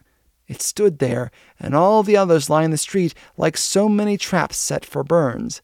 How long would the man be able to resist the smell of the damnable stuff? The bishop went out on the porch. The air of the whole city seemed to be impregnated with the odor of beer. "How long, O Lord, how long?" he prayed. Dr. Bruce came out, and the two friends talked about Burns and his temptation. "Did you ever make any inquiries about the ownership of this property adjoining us?" the bishop asked. "No, I haven't taken time for it. I will now if you think it would be worthwhile. But what can we do, Edward, against the saloon in this great city? It is as firmly established as the churches or politics. What power can ever remove it?" "God will do it in time, as he has removed slavery," was the grave reply. "Meanwhile, I think we have a right to know who controls the saloon so near the settlement." "I'll find out," said Dr. Bruce. 2 days later, he walked into the business office of one of the members of Nazareth Avenue Church and asked to see him a few moments. He was cordially received by his old parishioner, who welcomed him into his room and urged him to take all the time he wanted. "I called to see you about that property next the settlement where the bishop and myself now are, you know. I am going to speak plainly because life is too short and too serious for both of us to have any foolish hesitation about the matter. Clayton, do you think it is right to rent that property for a saloon?" Dr. Bruce's question was as direct and uncompromising as he had meant it to be. The effect of it on his old parishioner was instantaneous. The hot blood mounted to the face of the man who sat there beneath a picture of business activity in a great city. Then he grew pale, dropped his head in his hands, and when he raised it again, Dr. Bruce was amazed to see a tear roll over his face. "Doctor, did you know that I took the pledge that morning with the others?" "Yes, I remember." "But you never knew how I'd been tormented over my failure to keep it in this instance. That saloon property has been the temptation of the devil to me. It is the best paying investment at present that I have. And yet it was only a minute before you came in here that I was in an agony of remorse to think how I was letting a little earthly gain tempt me into a denial of the very Christ I had promised to follow. I knew very well that he would never rent property to such a purpose. There is no need, Dr. Bruce, for you to say a word more." Clayton held out his hand, and Dr. Bruce grasped it and shook it hard. After a little he went away, but it was a long time afterward that he learned all the truth about the struggle that Clayton had known. It was only a part of the history that belonged to Nazareth Avenue Church, since that memorable morning when the Holy Spirit sanctioned the Christ-like pledge. Not even the bishop and Dr. Bruce, moving as they now did in the very presence itself of divine impulses, knew yet that over the whole sinful city the Spirit was brooding with mighty eagerness, waiting for the disciples to arise to the call of sacrifice and suffering, touching hearts long dull and cold, making businessmen and moneymakers uneasy in their absorption by the one great struggle for more wealth, and stirring in the church as never in the city's history. And the church had been moved. The bishop and Dr. Bruce had already seen some wonderful things in their brief life at the settlement. They were to see far greater soon, more astonishing revelations of the divine power than they had supposed possible in this age of the world. Within a month, the saloon next to the settlement was closed. The saloon's keeper's lease had expired, and Clayton not only closed the property to the whiskey men, but offered the building to the bishop and Dr. Bruce to use for the settlement's work, which was now grown so large that the building they had first rented was not sufficient for the different industries that were planned. One of the most important of these was the pure food department suggested by Felicia. It was not a month after Clayton turned the saloon property over to the settlement that Felicia found herself installed in the very room where souls had been lost, as head of the department not only of cooking, but of a course of housekeeping for girls who wished to go out to service. She was now a resident of the settlement, and found a home with Mrs. Bruce and the other young women from the city who were residents. Martha, the violinist, remained at the place where the bishop had first discovered the two girls, and came over to the settlement certain evenings to give lessons in music. "Felicia, tell us your plans in full now," said the bishop one evening when, in a rare interval of rest from the great pressure of work, he was with Dr. Bruce, and Felicia came in from the other building. "Well, I have long thought of the hired girl problem," said Felicia with an air of wisdom that made Mrs. Bruce smile as she looked at the enthusiastic, vital beauty of this young girl, transformed into a new creature by the promise she had made to live the Christ-like life. "And I have reached certain conclusions in regard to it that you men are not yet able to fathom, but Mrs. Bruce will understand me." "We certainly acknowledge our infancy, Felicia. Go on," said the bishop humbly. "Then this is what I propose to do. The old saloon building is large enough to arrange into a suite of rooms that will represent an ordinary house. My plan is to have it so arranged, and then teach housekeeping and cooking to girls who will afterward go out to service. The course will be 6 months long. In that time, I will teach plain cooking, neatness, quickness, and a love of good work." "Hold on, Felicia," the bishop interrupted. "This is not an age of miracles." "Then we will make it one," replied Felicia. "I know this seems like an impossibility, but I want to try it. I know a score of girls already who will take the course. And if we can once establish something like an esprit de corps among the girls themselves, I am sure it will be of great value to them. I know already that the pure food is working a revolution in many families." "Felicia, if you can accomplish half what you propose, it will bless this community," said Mrs. Bruce. "I don't see how you can do it, but I say God bless you as you try." "So say we all," cried Dr. Bruce and the bishop, and Felicia plunged into the working out of her plan with the enthusiasm of her discipleship, which every day grew more and more practical and serviceable. It must be said here that Felicia's plan succeeded beyond all expectations. She developed wonderful powers of persuasion and taught her girls with astonishing rapidity to do all sorts of housework. In time, the graduates of Felicia's cooking school came to be prized as housekeepers all over the city. But that is anticipating our story. The history of the settlement has never yet been written. When it is, Felicia's part will be found of great importance. The depth of winter found Chicago presenting, as every great city of the world presents to the eyes of Christendom, the marked contrast between riches and poverty, between culture, refinement, luxury, ease, and ignorance, depravity, destitution, and the bitter struggle for bread. It was a hard winter, but a gay winter. Never before had there been such a succession of parties, receptions, balls, dinners, banquets, fetes, gaieties. Never had the opera and the theater been so crowded with the fashionable audiences. Never had there been such a lavish display of jewels and fine dresses and equipages. And on the other hand, never had the deep want and suffering been so cruel, so sharp, so murderous. Never had the winds blown so chilling over the lake and through the thin shells of tenements in the neighborhood of the settlement. Never had the pressure for food and fuel and clothing been so urgently thrust up against the people in the city in their most importune and ghastly form. Night after night, the bishop and Dr. Bruce, with their helpers, came out and helped save men and women and children from the torture of physical privation. Vast quantities of food and clothing and large sums of money were donated by the churches and charitable societies and civic authorities and benevolent associations. But the personal touch of the Christian disciple was very hard to secure for personal work. Where was the discipleship that was obeying the Master's command to go itself to the suffering and give itself with its gift in order to make the gift of value in time to come? The bishop found his heart sing within him as he faced this fact more than any other. Men would give money who did not think of giving themselves. And the money they gave did not represent any real sacrifice because they did not miss it. They gave what was easiest to give, what hurt them the least. Where did the sacrifice come in? Was this following Jesus? Was this going with him all the way?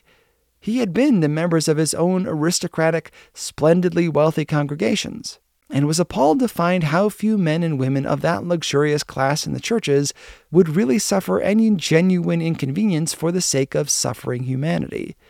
Is charity the giving of worn-out garments? Is a $10 bill given to a paid visitor or secretary of some benevolent organization in the church? Shall the man never go and give his gift himself? Shall the woman never deny herself, her reception, or her party, or her musicale, and go and actually touch herself, the foul, sinful sore of diseased humanity as it festers in the great metropolis? Shall charity be conveniently and easily done through some organization? Is it possible to work the affections so that love shall work disagreeable things by proxy? All this the bishop asked as he plunged deeper into the sin and sorrow of that bitter winter. He was bearing the cross with joy, but he burned and fought within over the shifting of personal love by the many upon the hearts of the few, and still, silently, powerfully, resistlessly, the Holy Spirit was moving through the churches, even the aristocratic, wealthy, ease-loving members who shunned the terrors of the social problem as they would shun a contagious disease. In His Steps, Chapter 29. The breakfast hour at the settlement was the 1 hour in the day when the whole family found a little breathing space to fellowship together. It was an hour of relaxation. There was a great deal of good-natured repartee and much real wit and enjoyable fun in this hour. The bishop told his best stories. Dr. Bruce was at his best in anecdote. This company of disciples was healthily humorous in spite of the atmosphere of sorrow that constantly surrounded them.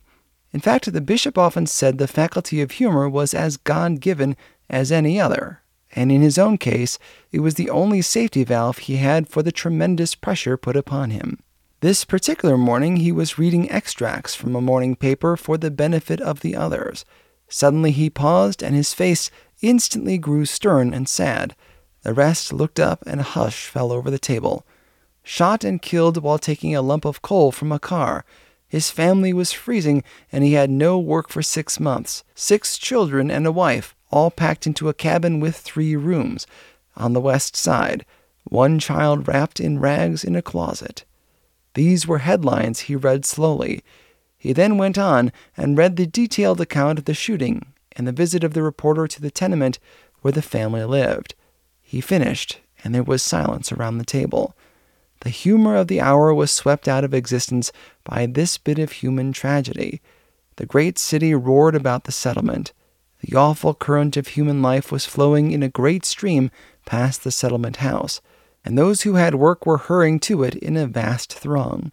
But thousands were going down in the midst of the current, clutching at last hopes, dying literally in a land of plenty because the boon of physical toil was denied them.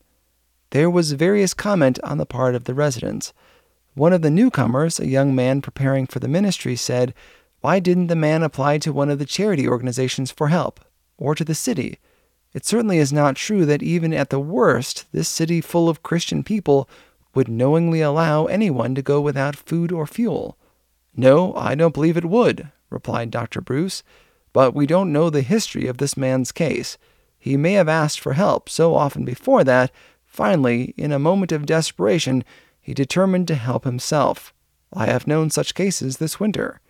"That is not the terrible fact of this case," said the bishop. "The awful thing about it is the fact that the man had not had any work for 6 months. "Why don't such people go out into the country?" asked the divinity student. Someone at the table who had made a special study of the opportunities for work in the country answered the question. According to the investigator, the places that were possible for work in the country were exceedingly few for steady employment, and in almost every case they were offered only to men without families. Suppose a man's wife or children were ill. How would he move or get into the country? How could he pay even the meager sum necessary to move his few goods? There were 1,000 reasons probably why this particular man did not go elsewhere. "Meanwhile, there are the wife and children," said Mrs. Bruce. "How awful! Where is the place, did you say?" "Why, it is only 3 blocks from here. This is the Penrose district. I believe Penrose himself owns half the houses in that block. They are among the worst houses in this part of the city, and Penrose is a church member." "Yes, he belongs to the Nazareth Avenue Church," replied Dr. Bruce in a low voice. The bishop rose from the table, the very figure of divine wrath. He had opened his lips to say what seldom came from him in the way of denunciation, when the bell rang and one of the residents went to the door. "Tell Dr. Bruce and the bishop I want to see them. Penrose is the name, Clarence Penrose. Dr. Bruce knows me." The family at the breakfast table heard every word. The bishop exchanged a significant look with Dr. Bruce, and the two men instantly left the table and went out into the hall. "Come in here, Penrose," said Dr. Bruce, and they ushered the visitor into the reception room, closed the door, and were alone. Clarence Penrose was one of the most elegant-looking men in Chicago. He came from an aristocratic family of great wealth and social distinction. He was exceedingly wealthy and had large property holdings in different parts of the city. He had been a member of Dr. Bruce's church many years. He faced the two ministers with a look of agitation on his face that showed plainly the mark of some unusual experience. He was very pale, and his lips trembled as he spoke. When had Clarence Penrose ever before yielded to such a strange emotion? "This affair of the shooting, you understand, you have read it. The family lived in one of my houses. It is a terrible event, but that is not the primary cause of my visit." He stammered and looked anxiously into the faces of the two men. The bishop still looked stern. He could not help feeling that this elegant man of leisure could have done a great deal to alleviate the horrors in his tenements, possibly have prevented this tragedy if he had sacrificed some of his personal ease and luxury to better the conditions of the people in the district. Penrose turned towards Dr. Bruce. "Doctor," he exclaimed, and there was almost a child's terror in his voice, "I came to say that I have had an experience so unusual that nothing but the supernatural can explain it. You remember, I was one of those who took the pledge to do as Jesus would do. I thought at the time, poor fool that I was, that I had all along been doing the Christian thing. I gave liberally out of my abundance to the church and charity. I never gave of myself to cost me any suffering. I have been living in a perfect hell of contradictions ever since I took that pledge. My little girl, Diana, you remember, also took the pledge with me.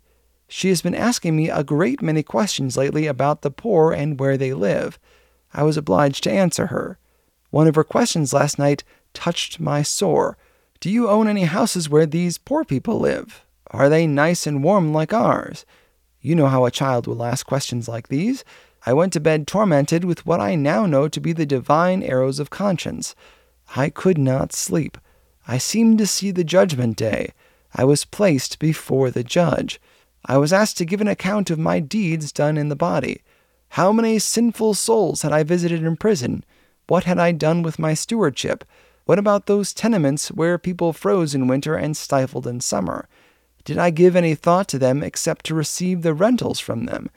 Where did my suffering come in? Would Jesus have done as I had done and was doing? Had I broken my pledge? How had I used the money and the culture and the social influence I possessed? Had I used it to bless humanity, to relieve the suffering, to bring joy to the distressed and hope to the desponding? I had received much. How much had I given? All this came to me in a waking vision as distinctly as I see you two men and myself now. I was unable to see the end of the vision. I had a confused picture in my mind of the suffering Christ pointing a condemning finger at me, and the rest was shut out by mist and darkness. I have not slept for 24 hours. The first thing I saw this morning was the account of the shooting at the coal yards. I read the account with a feeling of horror I have not been able to shake off. I am a guilty creature before God." Penrose paused suddenly. The two men looked at him solemnly. What power of the Holy Spirit moved the soul of this hitherto self-satisfied, elegant, cultured man who belonged to the social life that was accustomed to go into its way placidly, and practically ignorant of what it meant to suffer for Jesus' sake? Into that room came a breath such as before swept over Henry Maxwell's church and through Nazareth Avenue. The bishop laid his hand on the shoulder of Penrose and said, "My brother, God has been very near to you. Let us thank him." "Yes, yes," sobbed Penrose. He sat down on a chair and covered his face. The bishop prayed.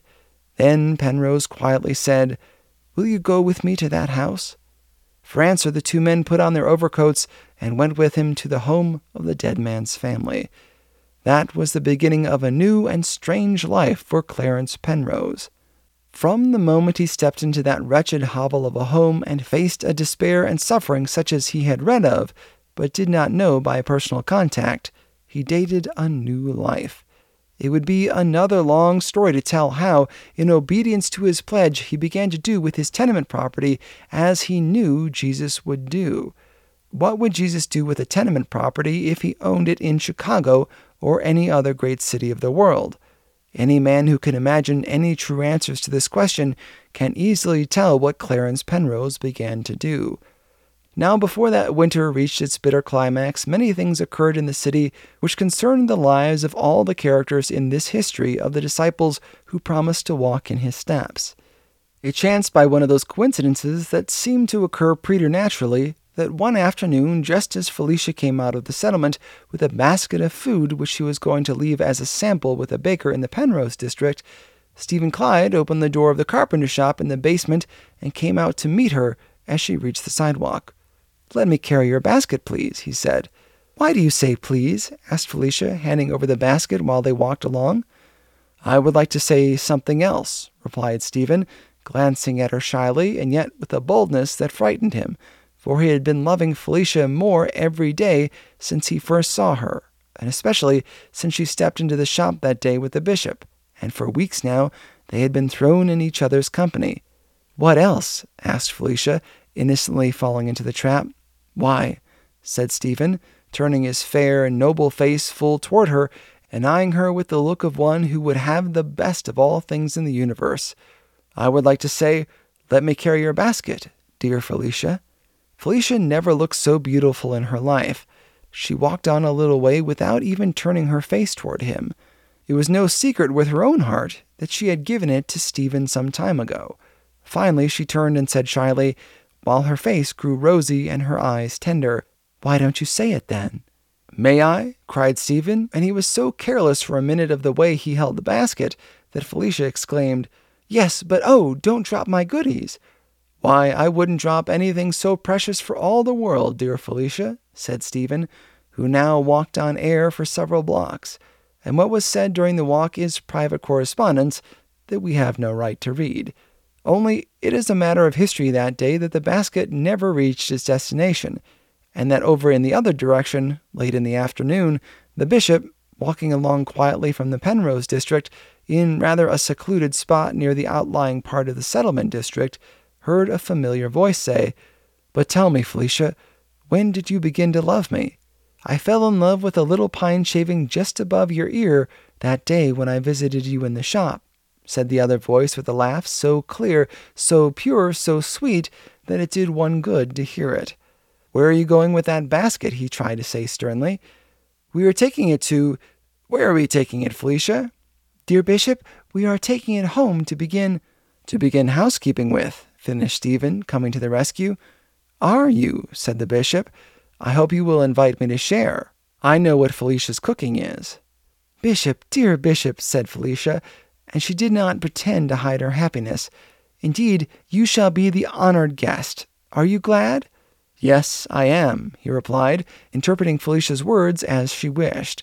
Then he paused a moment and said gently, "God bless you both," and went his way with a tear in his eye and a prayer in his heart, and left them to their joy. Yes, shall not the same divine power of love that belongs to earth be lived and sung by the disciples of the Man of Sorrows and the Burden-Bearer of Sins?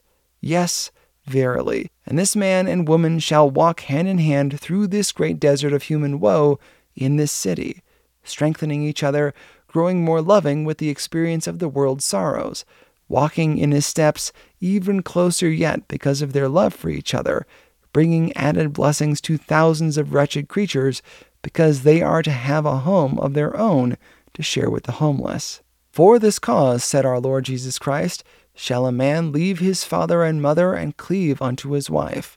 And Felicia and Stephen, following the Master, love him with a deeper, truer service and devotion because of the earthly affection which heaven itself sanctions with its solemn blessing.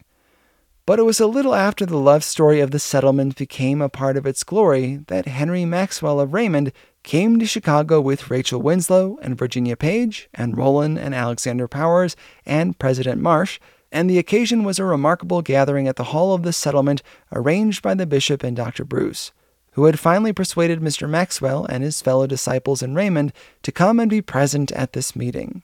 They were invited into the settlement hall, meeting for that night men out of work, wretched creatures who had lost faith in God and man, anarchists and infidels, freethinkers and no-thinkers, the representation of all the city's worst, most hopeless, most dangerous, depraved elements faced Henry Maxwell and the other disciples when the meeting began. And still, the Holy Spirit moved over the great, selfish, pleasure-loving, sin-stained city, and it lay in God's hand, not knowing all that awaited it. Every man and woman at the meeting that night had seen the settlement motto over the door blazing through the transparency set up by the divinity student. What would Jesus do? And Henry Maxwell, as for the first time he stepped under the doorway, was touched with a deeper emotion than he had felt in a long time, as he thought of the first time that question had come to him in the piteous appeal of the shabby young man who had appeared in the First Church of Raymond at that morning service. In His Steps, Chapter 30. Now when Jesus heard these things, he said unto him, Yet lackest thou one thing. Sell all thou hast, and distribute unto the poor, and thou shalt have treasure in heaven, and come, follow me. When Henry Maxwell began to speak to the souls crowded into the settlement hall that night, it is doubtful if he had ever faced such an audience in his life. It is quite certain that the city of Raymond did not contain such a variety of humanity. Not even the Rectangle at its worst could furnish so many men and women who had fallen entirely out of reach of the church, and of all religious and even Christian influences. What did he talk about? He had already decided that point. He told in the simplest language he could command some of the results of obedience to the pledge as it had been taken in Raymond. Every man and woman in that audience knew something about Jesus Christ. They all had some idea of his character, and however much they had grown bitter toward the forms of Christian ecclesiasticism or the social system, they preserved some standard of right and truth, and what little some of them still retained was taken from the person of the peasant of Galilee. So they were interested in what Maxwell said. What would Jesus do? He began to apply the question to the social problem in general, after finishing the story of Raymond. The audience was respectfully attentive. It was more than that. It was genuinely interested. As Mr. Maxwell went on, faces all over the hall leaned forward in the way seldom seen in church audiences or anywhere except among working men or the poor of the street when once they are thoroughly aroused. What would Jesus do? Suppose that were the motto not only of the churches, but of the businessmen, the politicians, the newspapers, the working men, the society people. How long would it take under such a standard of conduct to revolutionize the world? What was the trouble with the world? It was suffering from selfishness. No one ever lived who had succeeded in overcoming selfishness like Jesus. If men followed him regardless of results, the world would at once begin to enjoy a new life. Maxwell never knew how much it meant to hold the respectful audience of that hall full of diseased and sinful humanity. The bishop and Dr. Bruce, sitting there, looked on, seeing many faces that represented scorn of creeds, hatred of the social order, desperate narrowness and selfishness, marveled that even so soon after the influence of the settlement life, The softening process had begun already to lessen the bitterness of hearts, many of which had grown bitter from neglect and indifference. And still, in spite of the outward show of respect to the speaker, no one, not even the bishop, had any true conception of the feeling pent up in that room that night. Among those who had heard of the meeting and had responded to the invitation were 20 or 30 men out of work, who had strolled past the settlement that afternoon, read the notice of the meeting, and had come in out of curiosity and to escape the chilly east wind. It was a bitter night, and the saloons were full. But in that whole district of over 30,000 souls, with the exception of the saloons, there was not a door open except the clean, pure Christian door of the settlement. Where would a man without a home, or without work, or without friends, naturally go, unless to the saloon?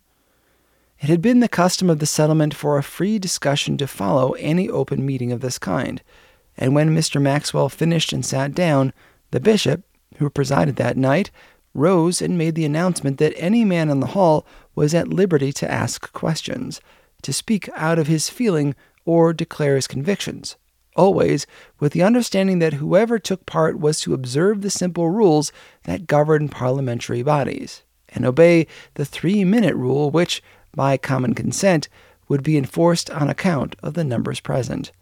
Instantly, a number of voices from men who had been at previous meetings of this kind exclaimed, "Consent! Consent!" The bishop sat down, and immediately a man near the middle of the hall rose and began to speak. "I want to say that what Mr. Maxwell has said tonight comes pretty close to me. I knew Jack Manning, the fellow he told about who died at his house. I worked on the next case to his in a printer's shop in Philadelphia for 2 years. Jack was a good fellow. He loaned me $5 once when I was in a hole, and I never got a chance to pay him back. He moved to New York, owing to a change in management of the office that threw him out, and I never saw him again. When the linotype machines came in, I was one of the men to go out, just as he did. I have been out most of the time since. They say inventions are a good thing. I don't always see it myself, but I suppose I am prejudiced. A man naturally is when he loses a steady job because a machine takes his place. About this Christianity he tells about. It's all right, but I never expect to see any such sacrifices on the part of the church people. So far as my observation goes, they're just as selfish and as greedy for money and worldly success as anybody. I except the bishop and Dr. Bruce and a few others. But I never found much difference between men of the world, as they are called, and church members when it comes to business and money-making. One class is just as bad as another there." Cries of, "That's so," and "You're right," and "Of course," interrupted the speaker, and the minute he sat down, 2 men who were on the floor for several seconds before the first speaker was through began to talk at once. The bishop called them to order and indicated what was entitled to the floor. The man who remained standing began eagerly. "This is the first time I was ever in here, and maybe it'll be the last. Fact is, I am about at the end of my string. I've tramped this city for work till I'm sick. I'm in plenty of company. Say, I'd like to ask a question of the minister. Is it fair? May I?" "That's for Mr. Maxwell to say," said the bishop. "By all means," replied Mr. Maxwell quickly. "Of course, I will not promise to answer it to the gentleman's satisfaction." "This is my question." The man leaned forward and stretched out a long arm with a certain dramatic force that grew naturally enough out of his condition as a human being. "I want to know what Jesus would do in my case. I haven't had a stroke of work for 2 months. I've got a wife and children, and I love them as much as if I was worth $1 million. I've been living off a little earnings I saved up during the World's Fair jobs I got. I'm a carpenter by trade, and I've tried every way I know to get a job. You say we ought to take for our motto, 'What would Jesus do?' What would he do if he were out of work like me? I can't be somebody else and ask the question. I want to work. I'd give anything to grow tired of working 10 hours a day the way I used to. Am I to blame because I can't manufacture a job for myself? I've got to live, and my wife and children have got to live. But how? What would Jesus do? You say that's the question we ought to ask." Mr. Maxwell sat there, staring at the great sea of faces all intent on his, and no answer to this man's question seemed for the time being to be possible. Oh God, his heart prayed, this is a question that brings up the entire social problem in all its perplexing entanglement of human wrongs and its present condition contrary to every desire of God for a human being's welfare. Is there any condition more awful than for a man in good health, able and eager to work, with no means of honest livelihood except he does work, actually unable to get anything to do, and driven to one of three things, begging for charity at the hands of friends and strangers, suicide, or starvation? What would Jesus do? It was a fair question for a man to ask. It was the only question he could ask, supposing him to be a disciple of Jesus. But what a question for any man to be obliged to answer under such conditions. All this and more did Henry Maxwell ponder. All the others were thinking in the same way. The bishop sat there with a look so stern and sad that it was not hard to tell how the question moved him. Dr. Bruce had his head bowed. The human problem had never seemed to be so tragic as since he had taken the pledge and left his church to enter the settlement. What would Jesus do? It was a terrible question, and still the man stood there, tall and gaunt and almost terrible, with his arms stretched out in an appeal which grew every second in meaning. At length, Mr. Maxwell spoke. Is there any man in the room who is a Christian disciple who has been in this condition and has tried to do as Jesus would do? If so, such a man can answer the question better than I can. There was a moment's hush over the room, and then a man near the front of the hall slowly rose. He was an old man, and the hand he laid on the back of the bench in front of him trembled as he spoke. I think I can safely say I have many times been in just such a condition, and have always tried to be a Christian under all conditions. I don't know as I have always asked this question, what would Jesus do, when I have been out of work? But I do know I have tried to be a disciple at all times. Yes, the man went on, with a sad smile that was more pathetic to the bishop and Mr. Maxwell than the younger man's grim despair. Yes, I have begged, and I have been to charity institutions, and I have done everything when out of a job except steal and lie in order to get food and fuel. I don't know as Jesus would have done some of the things I have been obliged to do for a living, but I know I have never knowingly done wrong when out of work. Sometimes I think maybe he would have starved sooner than beg. I don't know. The old man's voice trembled, and he looked down the room timidly. A silence followed, broken by a fierce voice from a large, black-haired, heavy-bearded man who sat 3 seats from the bishop. The minute he spoke, nearly every man in the hall leaned forward eagerly. The man who had asked the question, "What would Jesus do in my case?" slowly sat down and whispered to the man next to him, "Who's that?" "That's Carlson, the socialist leader. Now you'll hear something." "This is all bosh to my mind," began Carlson, while his great, bristling beard shook with a deep, inward anger of the man.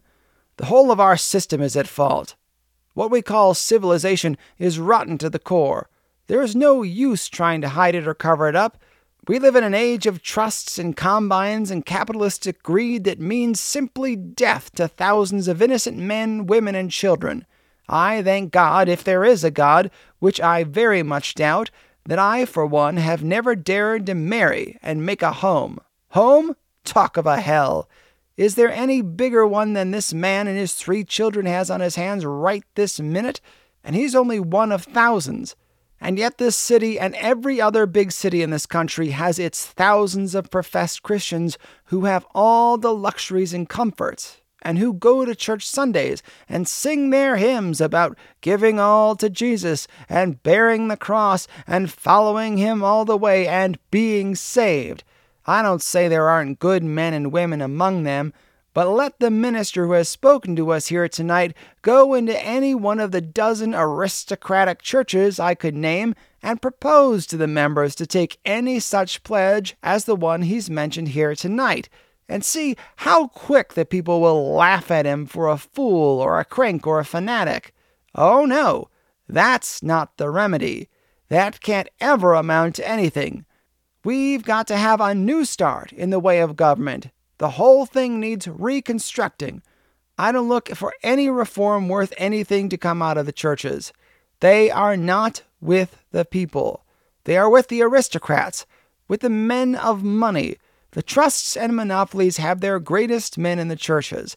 The ministers as a class are their slaves. What we need is a system that shall start from the common basis of socialism, founded on the rights of the common people. Carlson had evidently forgotten all about the 3-minute rule and was launching himself into a regular oration that meant, in his usual surroundings before his usual audience, an hour at least, when the man just behind him pulled him down unceremoniously and arose. Carlson was angry at first and threatened a little disturbance, but the bishop reminded him of the rule, and he subsided with several mutterings in his beard, while the next speaker began with a very strong eulogy on the value of single tax as a genuine remedy for all the social ills. He was followed by a man who made a bitter attack on the churches and ministers, and declared that the two great obstacles in the way of all true reform were the courts and the ecclesiastical machines.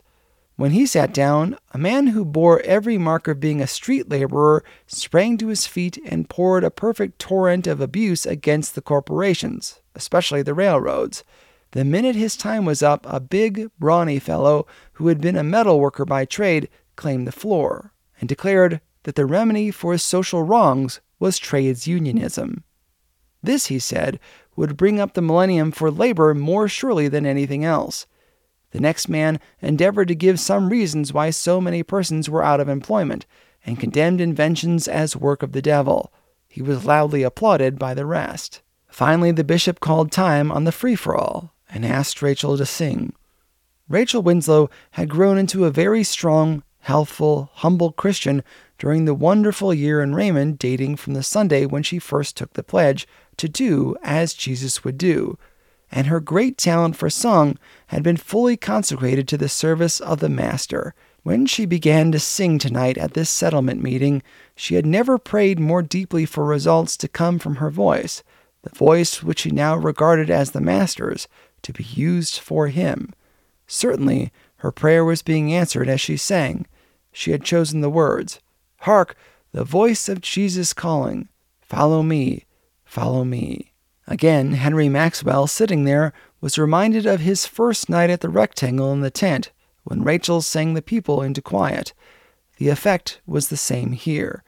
What wonderful power a good voice consecrated to the Master's service always is. Rachel's great natural ability would have made her one of the foremost opera singers of her age. Surely this audience had never heard such a melody. How could it? The man who drifted in from the street sat entranced by a voice which, back in the world, as the bishop said, never could be heard by the common people, because the owner of it would charge $2 or $3 for the privilege. The song poured out of the hall as free and glad as if it were a foretaste of salvation itself. Carlson, with his great black-bearded face uplifted, absorbed the music with the deep love of it particular to his nationality, and a tear ran down his cheek and glistened in his beard as his face softened and became more noble in its aspect. The man out of work who wanted to know what Jesus would do in his place sat with one grimy hand on the back of the bench in front of him, with his mouth partly open, his great tragedy for the moment forgotten.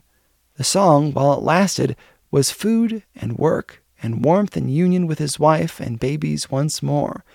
The man who had spoken so fiercely against the churches and ministers sat with his head erect, at first with the look of stolid resistance, as if he stubbornly resisted the introduction into the exercises of anything that was even remotely connected with the church or its forms of worship. But gradually, he yielded to the power that was swaying the hearts of all the persons in that room, and a look of sad thoughtfulness crept over his face. The bishop said that night while Rachel was singing that if the world of sinful, diseased, depraved, lost humanity could only have the gospel preached to it by consecrated prima donnas and professional tenors and altos and bassos, he believed it would hasten the coming of the kingdom quicker than any other force. "Why, oh why," he cried in his heart as he listened, "has the world's greatest treasure of song been so often held far from the poor, because the personal professor of voice or fingers capable of stirring divinest melody has so often regarded the gift as something with which to make money. Shall there be no martyrs among the gifted ones of the earth? Shall there be no giving of this gift as well as of others? And Henry Maxwell, again as before, called up that other audience at the Rectangle with increasing longing for a larger spread of the new discipleship. What he had seen and heard at the settlement burned into him deeper the belief that the problem of the city would be solved if the Christians in it should once follow Jesus as he gave commandment. But what of this great mass of humanity, neglected and sinful, the very kind of humanity the Savior came to save, with all its mistakes and narrowness, its wretchedness and loss of hope, above all, its unqualified bitterness toward the church?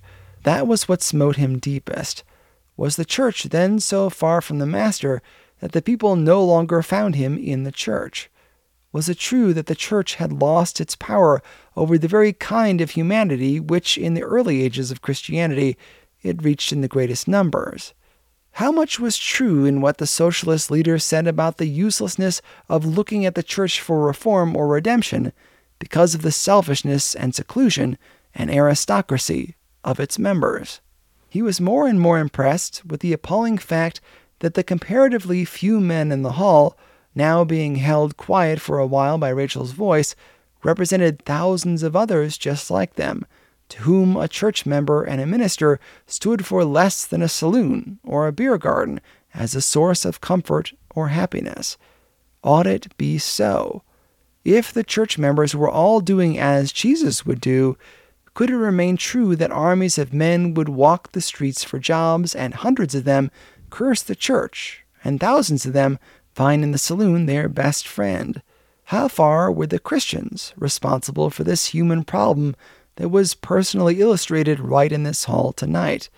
Was it true that the great city churches would, as a rule, refuse to walk in Jesus' steps so closely as to suffer, actually suffer, for his sake? In His Steps, Chapter 31. He had planned when he came into the city to return to Raymond and be in his own pulpit on Sunday. But Friday morning he had received at the settlement a call from the pastor of one of the largest churches in Chicago, and had been invited to fill the pulpit for both morning and evening service. At first he hesitated, but finally accepted, seeing in it the hand of the Spirit's guiding power. He would test his own question. He would prove the truth or falsity of the charge made against the church at the settlement meeting. How far would it go in its self-denial for Jesus' sake? How closely would it walk in his steps? Was the church willing to suffer for its master? Saturday night he spent in prayer, nearly the whole night. There had never been so great a wrestling in his soul, not even during his strongest experiences in Raymond. He had, in fact, entered upon another new experience. The definition of his own discipleship was receiving an added test at this time, and he was being led into a larger truth of the Lord. Sunday morning, the great church was filled to its utmost.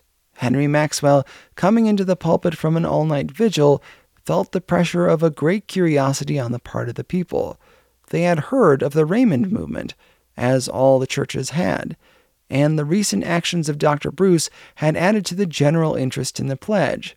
With this curiosity was something deeper, more serious. Mr. Maxwell felt that also, and in the knowledge that the Spirit's presence was his living strength, he brought his message and gave it to that church that day. He had never been what would be called a great preacher. He had not the force nor the quality that makes remarkable preachers. But ever since he had promised to do as Jesus would do, he had grown in a certain quality of persuasiveness that had all the essentials of true eloquence. This morning the people felt the complete sincerity and humility of a man who had gone deep into the heart of a great truth. After telling briefly of some results in his own church in Raymond since the pledge was taken, he went on to ask the question he had been asking since the settlement meetings. He had taken for his theme the story of the young man who came to Jesus asking what he must do to obtain eternal life. Jesus had tested him. "Sell all that thou hadst and give to the poor, and thou shalt have treasure in heaven, and come, follow me." But the young man was not willing to suffer to that extent. If following Jesus meant suffering in that way, he was not willing. He would like to follow Jesus, but not if he had to give so much. Is it true, continued Henry Maxwell, and his fine, thoughtful face glowed with a passion of appeal that stirred the people as they had seldom been stirred. Is it true that the church of today, the church that is called after Christ's own name, would refuse to follow him at the expense of suffering, of physical loss, of temporary gain? The statement was made at a large gathering in the settlement last week by a leader of working men that it was hopeless to look to the church for any reform or redemption of society. On what was that statement based? Plainly on the assumption that the church contains for the most part men and women who think more of their own ease and luxury than of the sufferings and needs and sins of humanity. How far is that true? Are the Christians of America ready to have their discipleship tested? How about the men who possess large wealth? Are they ready to take their wealth and use it as Jesus would? How about the men and women of great talent? Are they ready to consecrate their talent to humanity as Jesus undoubtedly would do? Is it not true that the call has come in this age for a new exhibition of Christian discipleship? You who live in this great sinful city must know that better than I do. Is it possible you can go your way careless or thoughtless of the awful conditions of men and women and children who are dying, body and soul, for need of Christian help? Is it not a matter of concern to you personally that the saloon kills its thousands more surely than war? Is it not a matter of personal suffering in some form for you that thousands of able-bodied, willing men tramp the streets of this city and all cities, crying for work and drifting into crime and suicide because they cannot find it? Can you say that this is none of your business? Let each man look after himself. Would it not be true, thank you, that if every Christian in America did as Jesus would do, society itself, the business world, yes, the very political system under which our commercial and governmental activity is carried on, would be so changed that human suffering would be reduced to a minimum? What would be the result if all the church members of this city tried to do as Jesus would do? It is not possible to say in detail what the effect would be, but it is easy to say, and it is true, that instantly the human problem would begin to find an adequate answer. What is the test of Christian discipleship? Is it not the same as in Christ's own time? Have our surroundings modified or changed the test? If Jesus were here today, would he not call some of the members of this very church to do just what he commanded the young man, and asked them to give up their wealth and literally follow him? I believe he would do that if he felt certain that any church member thought more of his possessions than of the Savior. The test would be the same today as then. I believe Jesus would demand, he does demand now, as close a following, as much suffering, as great self-denial as when he lived in person on the earth and said, "Except a man renounce all he hath, he cannot be my disciple." That is, unless he is willing to do it for my sake, he cannot be my disciple. What would be the result if in this city every church member would begin to do as Jesus would do? It is not easy to go into details of the result, but we all know that certain things would be impossible that are now practiced by church members. What would Jesus do in the matter of wealth? How would he spend it? What principle would regulate his use of money? Would he be likely to live in great luxury and spend 10 times as much on personal adornment and entertainment as he spent to relieve the needs of suffering humanity? How would Jesus be governed in the making of money? Would he take rents from saloons and other disreputable property, or even from tenement property that was so constructed that the inmates had no such things as a home, and no such possibility as privacy or cleanliness? What would Jesus do about the great army of unemployed and desperate who tramp the streets and curse the church, or are indifferent to it, lost in the bitter struggle for bread that tastes bitter when it is earned on account of the desperate conflict to get it? Would Jesus care nothing for them? Would he go his way in comparative ease and comfort? Would he say that it is none of his business? Would he excuse himself from all responsibility to remove the cause of such a condition? What would Jesus do in the center of a civilization that hurries so fast after money that the very girls employed in great business houses are not paid enough to keep soul and body together without fearful temptations so great that scores of them fall and are swept over the great boiling abyss, where the demands of trade sacrifice hundreds of lads in a business that ignores all Christian duties toward them in a way of education and moral training and personal affection? Would Jesus, if he were here today as part of our age and commercial industry, feel nothing, do nothing, say nothing in the face of these facts which every businessman knows? What would Jesus do? Is not that what the disciple ought to do? Is he not commanded to follow in his steps? How much is the Christianity of the age suffering for him?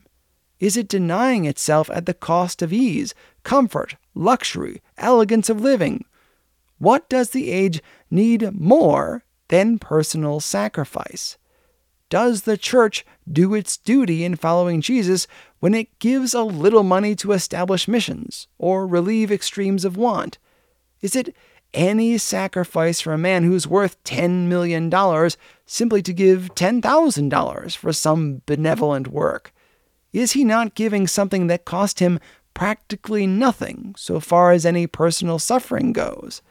Is it true that the Christian disciples today in most of our churches are living soft, easy, selfish lives, very far from any sacrifice that can be called sacrifice? What would Jesus do? It is the personal element that Christian discipleship needs to emphasize. The gift without the giver is bare. The Christianity that attempts to suffer by proxy is not the Christianity of Christ. Each individual Christian businessman, citizen, needs to follow in his steps along the path of personal sacrifice to him. There is not a different path today from that of Jesus' own times. It is the same path. The call of this dying century and of the new one soon to be is the call for new discipleship, a new following of Jesus, more like the early, simple, apostolic Christianity, when the disciples left all and literally followed the Master. Nothing but a discipleship of this kind can face the destructive selfishness of the age with any hope of overcoming it. There is a great quantity of nominal Christianity today. There is need of more of the real kind. We need revival of the Christianity of Christ. We have unconsciously, lazily, selfishly, formally grown into a discipleship that Jesus himself would not acknowledge. He would say to many of us when we cry, "Lord, Lord, I never knew you." Are we ready to take up the cross? Is it possible for this church to sing with exact truth, "Jesus, I my cross have taken, all to leave and follow thee"? If we can sing that truly, then we may claim discipleship. But if our definition of being a Christian is simply to enjoy the privileges of worship, be generous at no expense to ourselves, have a good, easy time surrounded by pleasant friends and by comfortable things, live respectably, and at the same time avoid the world's great stress of sin and trouble because it is too much pain to bear it, if this is our definition of Christianity, surely we are a long way from following the steps of him who trod the way with groans and tears and sobs of anguish for a lost humanity, who sweat, as it were, great drops of blood, who cried out on the upreared cross, my God, why hast thou forsaken me?" Are we ready to make and live a new discipleship? Are we ready to reconsider our definition of a Christian? What is it to be a Christian? It is to imitate Jesus. It is to do as he would do. It is to walk in his steps. When Henry Maxwell finished his sermon, he paused and looked at the people with a look they never forgot, and, at that moment, did not understand. Crowded into that fashionable church that day were hundreds of men and women who had for years lived the easy, satisfied life of a nominal Christianity. A great silence fell over the congregation. Through the silence there came to the consciousness of all the souls there present a knowledge, stranger to them now for years, of a divine power. Everyone expected the preacher to call for volunteers who would do as Jesus would do. But Maxwell had been led by the Spirit to deliver his message this time and wait for results to come. He closed the service with a tender prayer that kept the divine presence lingering very near every hearer, and the people slowly rose to go out. Then followed a scene that would have been impossible if any mere man had been alone in his striving for results. Men and women in great numbers crowded around the platform to see Mr. Maxwell, and to bring him the promise of their consecration to the pledge to do as Jesus would do. It was a voluntary, spontaneous movement that broke upon his soul with a result he could not measure. But had he not been praying for this very thing? It was an answer that more than met his desires. There followed this morning a prayer service that in its impressions repeated the Raymond experience. In that evening, to Mr. Maxwell's joy, the Endeavor Society, almost to a member, came forward, as many of the church members had done in the morning, and seriously, solemnly, tenderly took the pledge to do as Jesus would do. A deep wave of spiritual baptism broke over the meeting near its close that was indescribable in its tender, joyful, sympathetic results. That was a remarkable day in the history of that church, but even more so in the history of Henry Maxwell. He left the meeting very late. He went to his room at the settlement, where he was still staying, and after an hour with the bishop and Dr. Bruce, spent in a joyful rehearsal of the wonderful events of the day, he sat down to think over again by himself all the experience he was having as a Christian disciple. He had kneeled to pray, as he always did before going to sleep, and it was while he was on his knees that he had a waking vision of what might be in the world when once the new discipleship had made its way into the conscience and conscientiousness of Christendom. He was fully conscious of being awake, but no less certainly did it seem to him that he saw certain results with great distinctiveness, partly as realities of the future, partly great longings that they might be realities. And this is what Henry Maxwell saw in his waking vision. He saw himself, first, going back to the first church in Raymond, living there in a simpler, more self-denying fashion than he had been yet willing to live, because he saw ways in which he could help others who were really dependent on him for help. He also saw, more dimly, that the time would come when his position as the pastor of the church would cause him to suffer more on account of growing opposition to his interpretation of Jesus and his conduct. But this was vaguely outlined.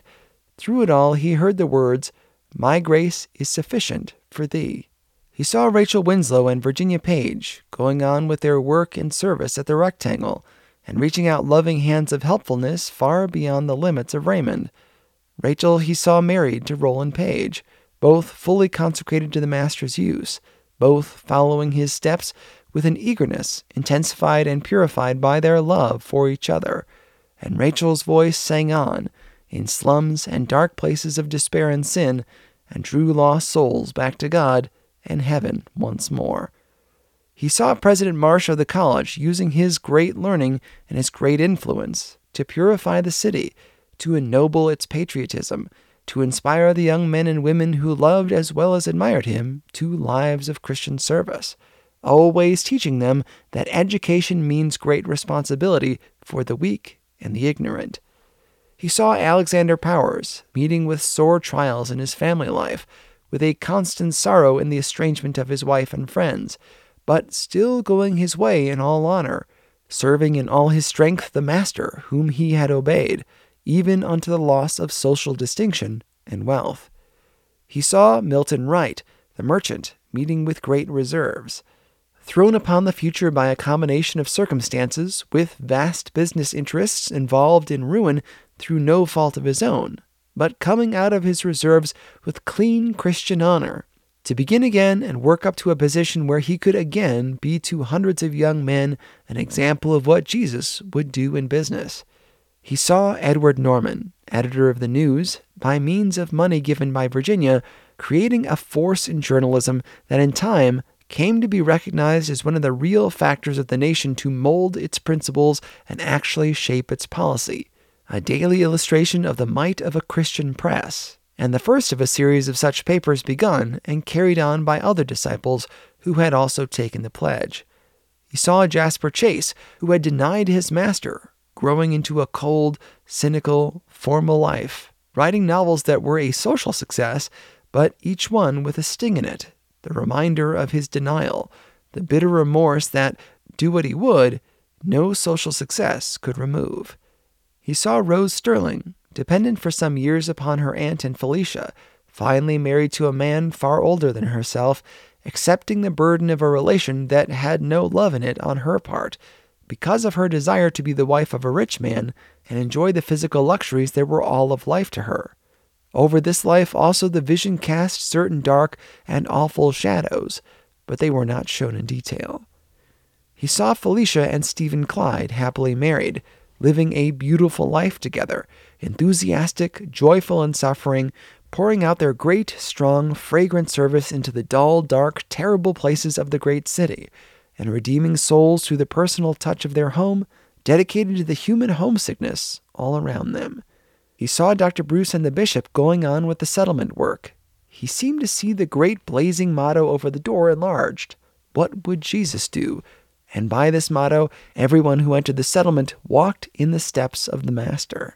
He saw Burns and his companion and a great company of men like them, redeemed and living in turn to others, conquering their passions by the divine grace, and providing by their daily lives the reality of the new birth, even in the lowest and most abandoned. It seemed to him that as he kneeled and began to pray, that the vision was more of a longing for the future than a reality in the future. The Church of Jesus in the city and throughout the country. Would it follow Jesus?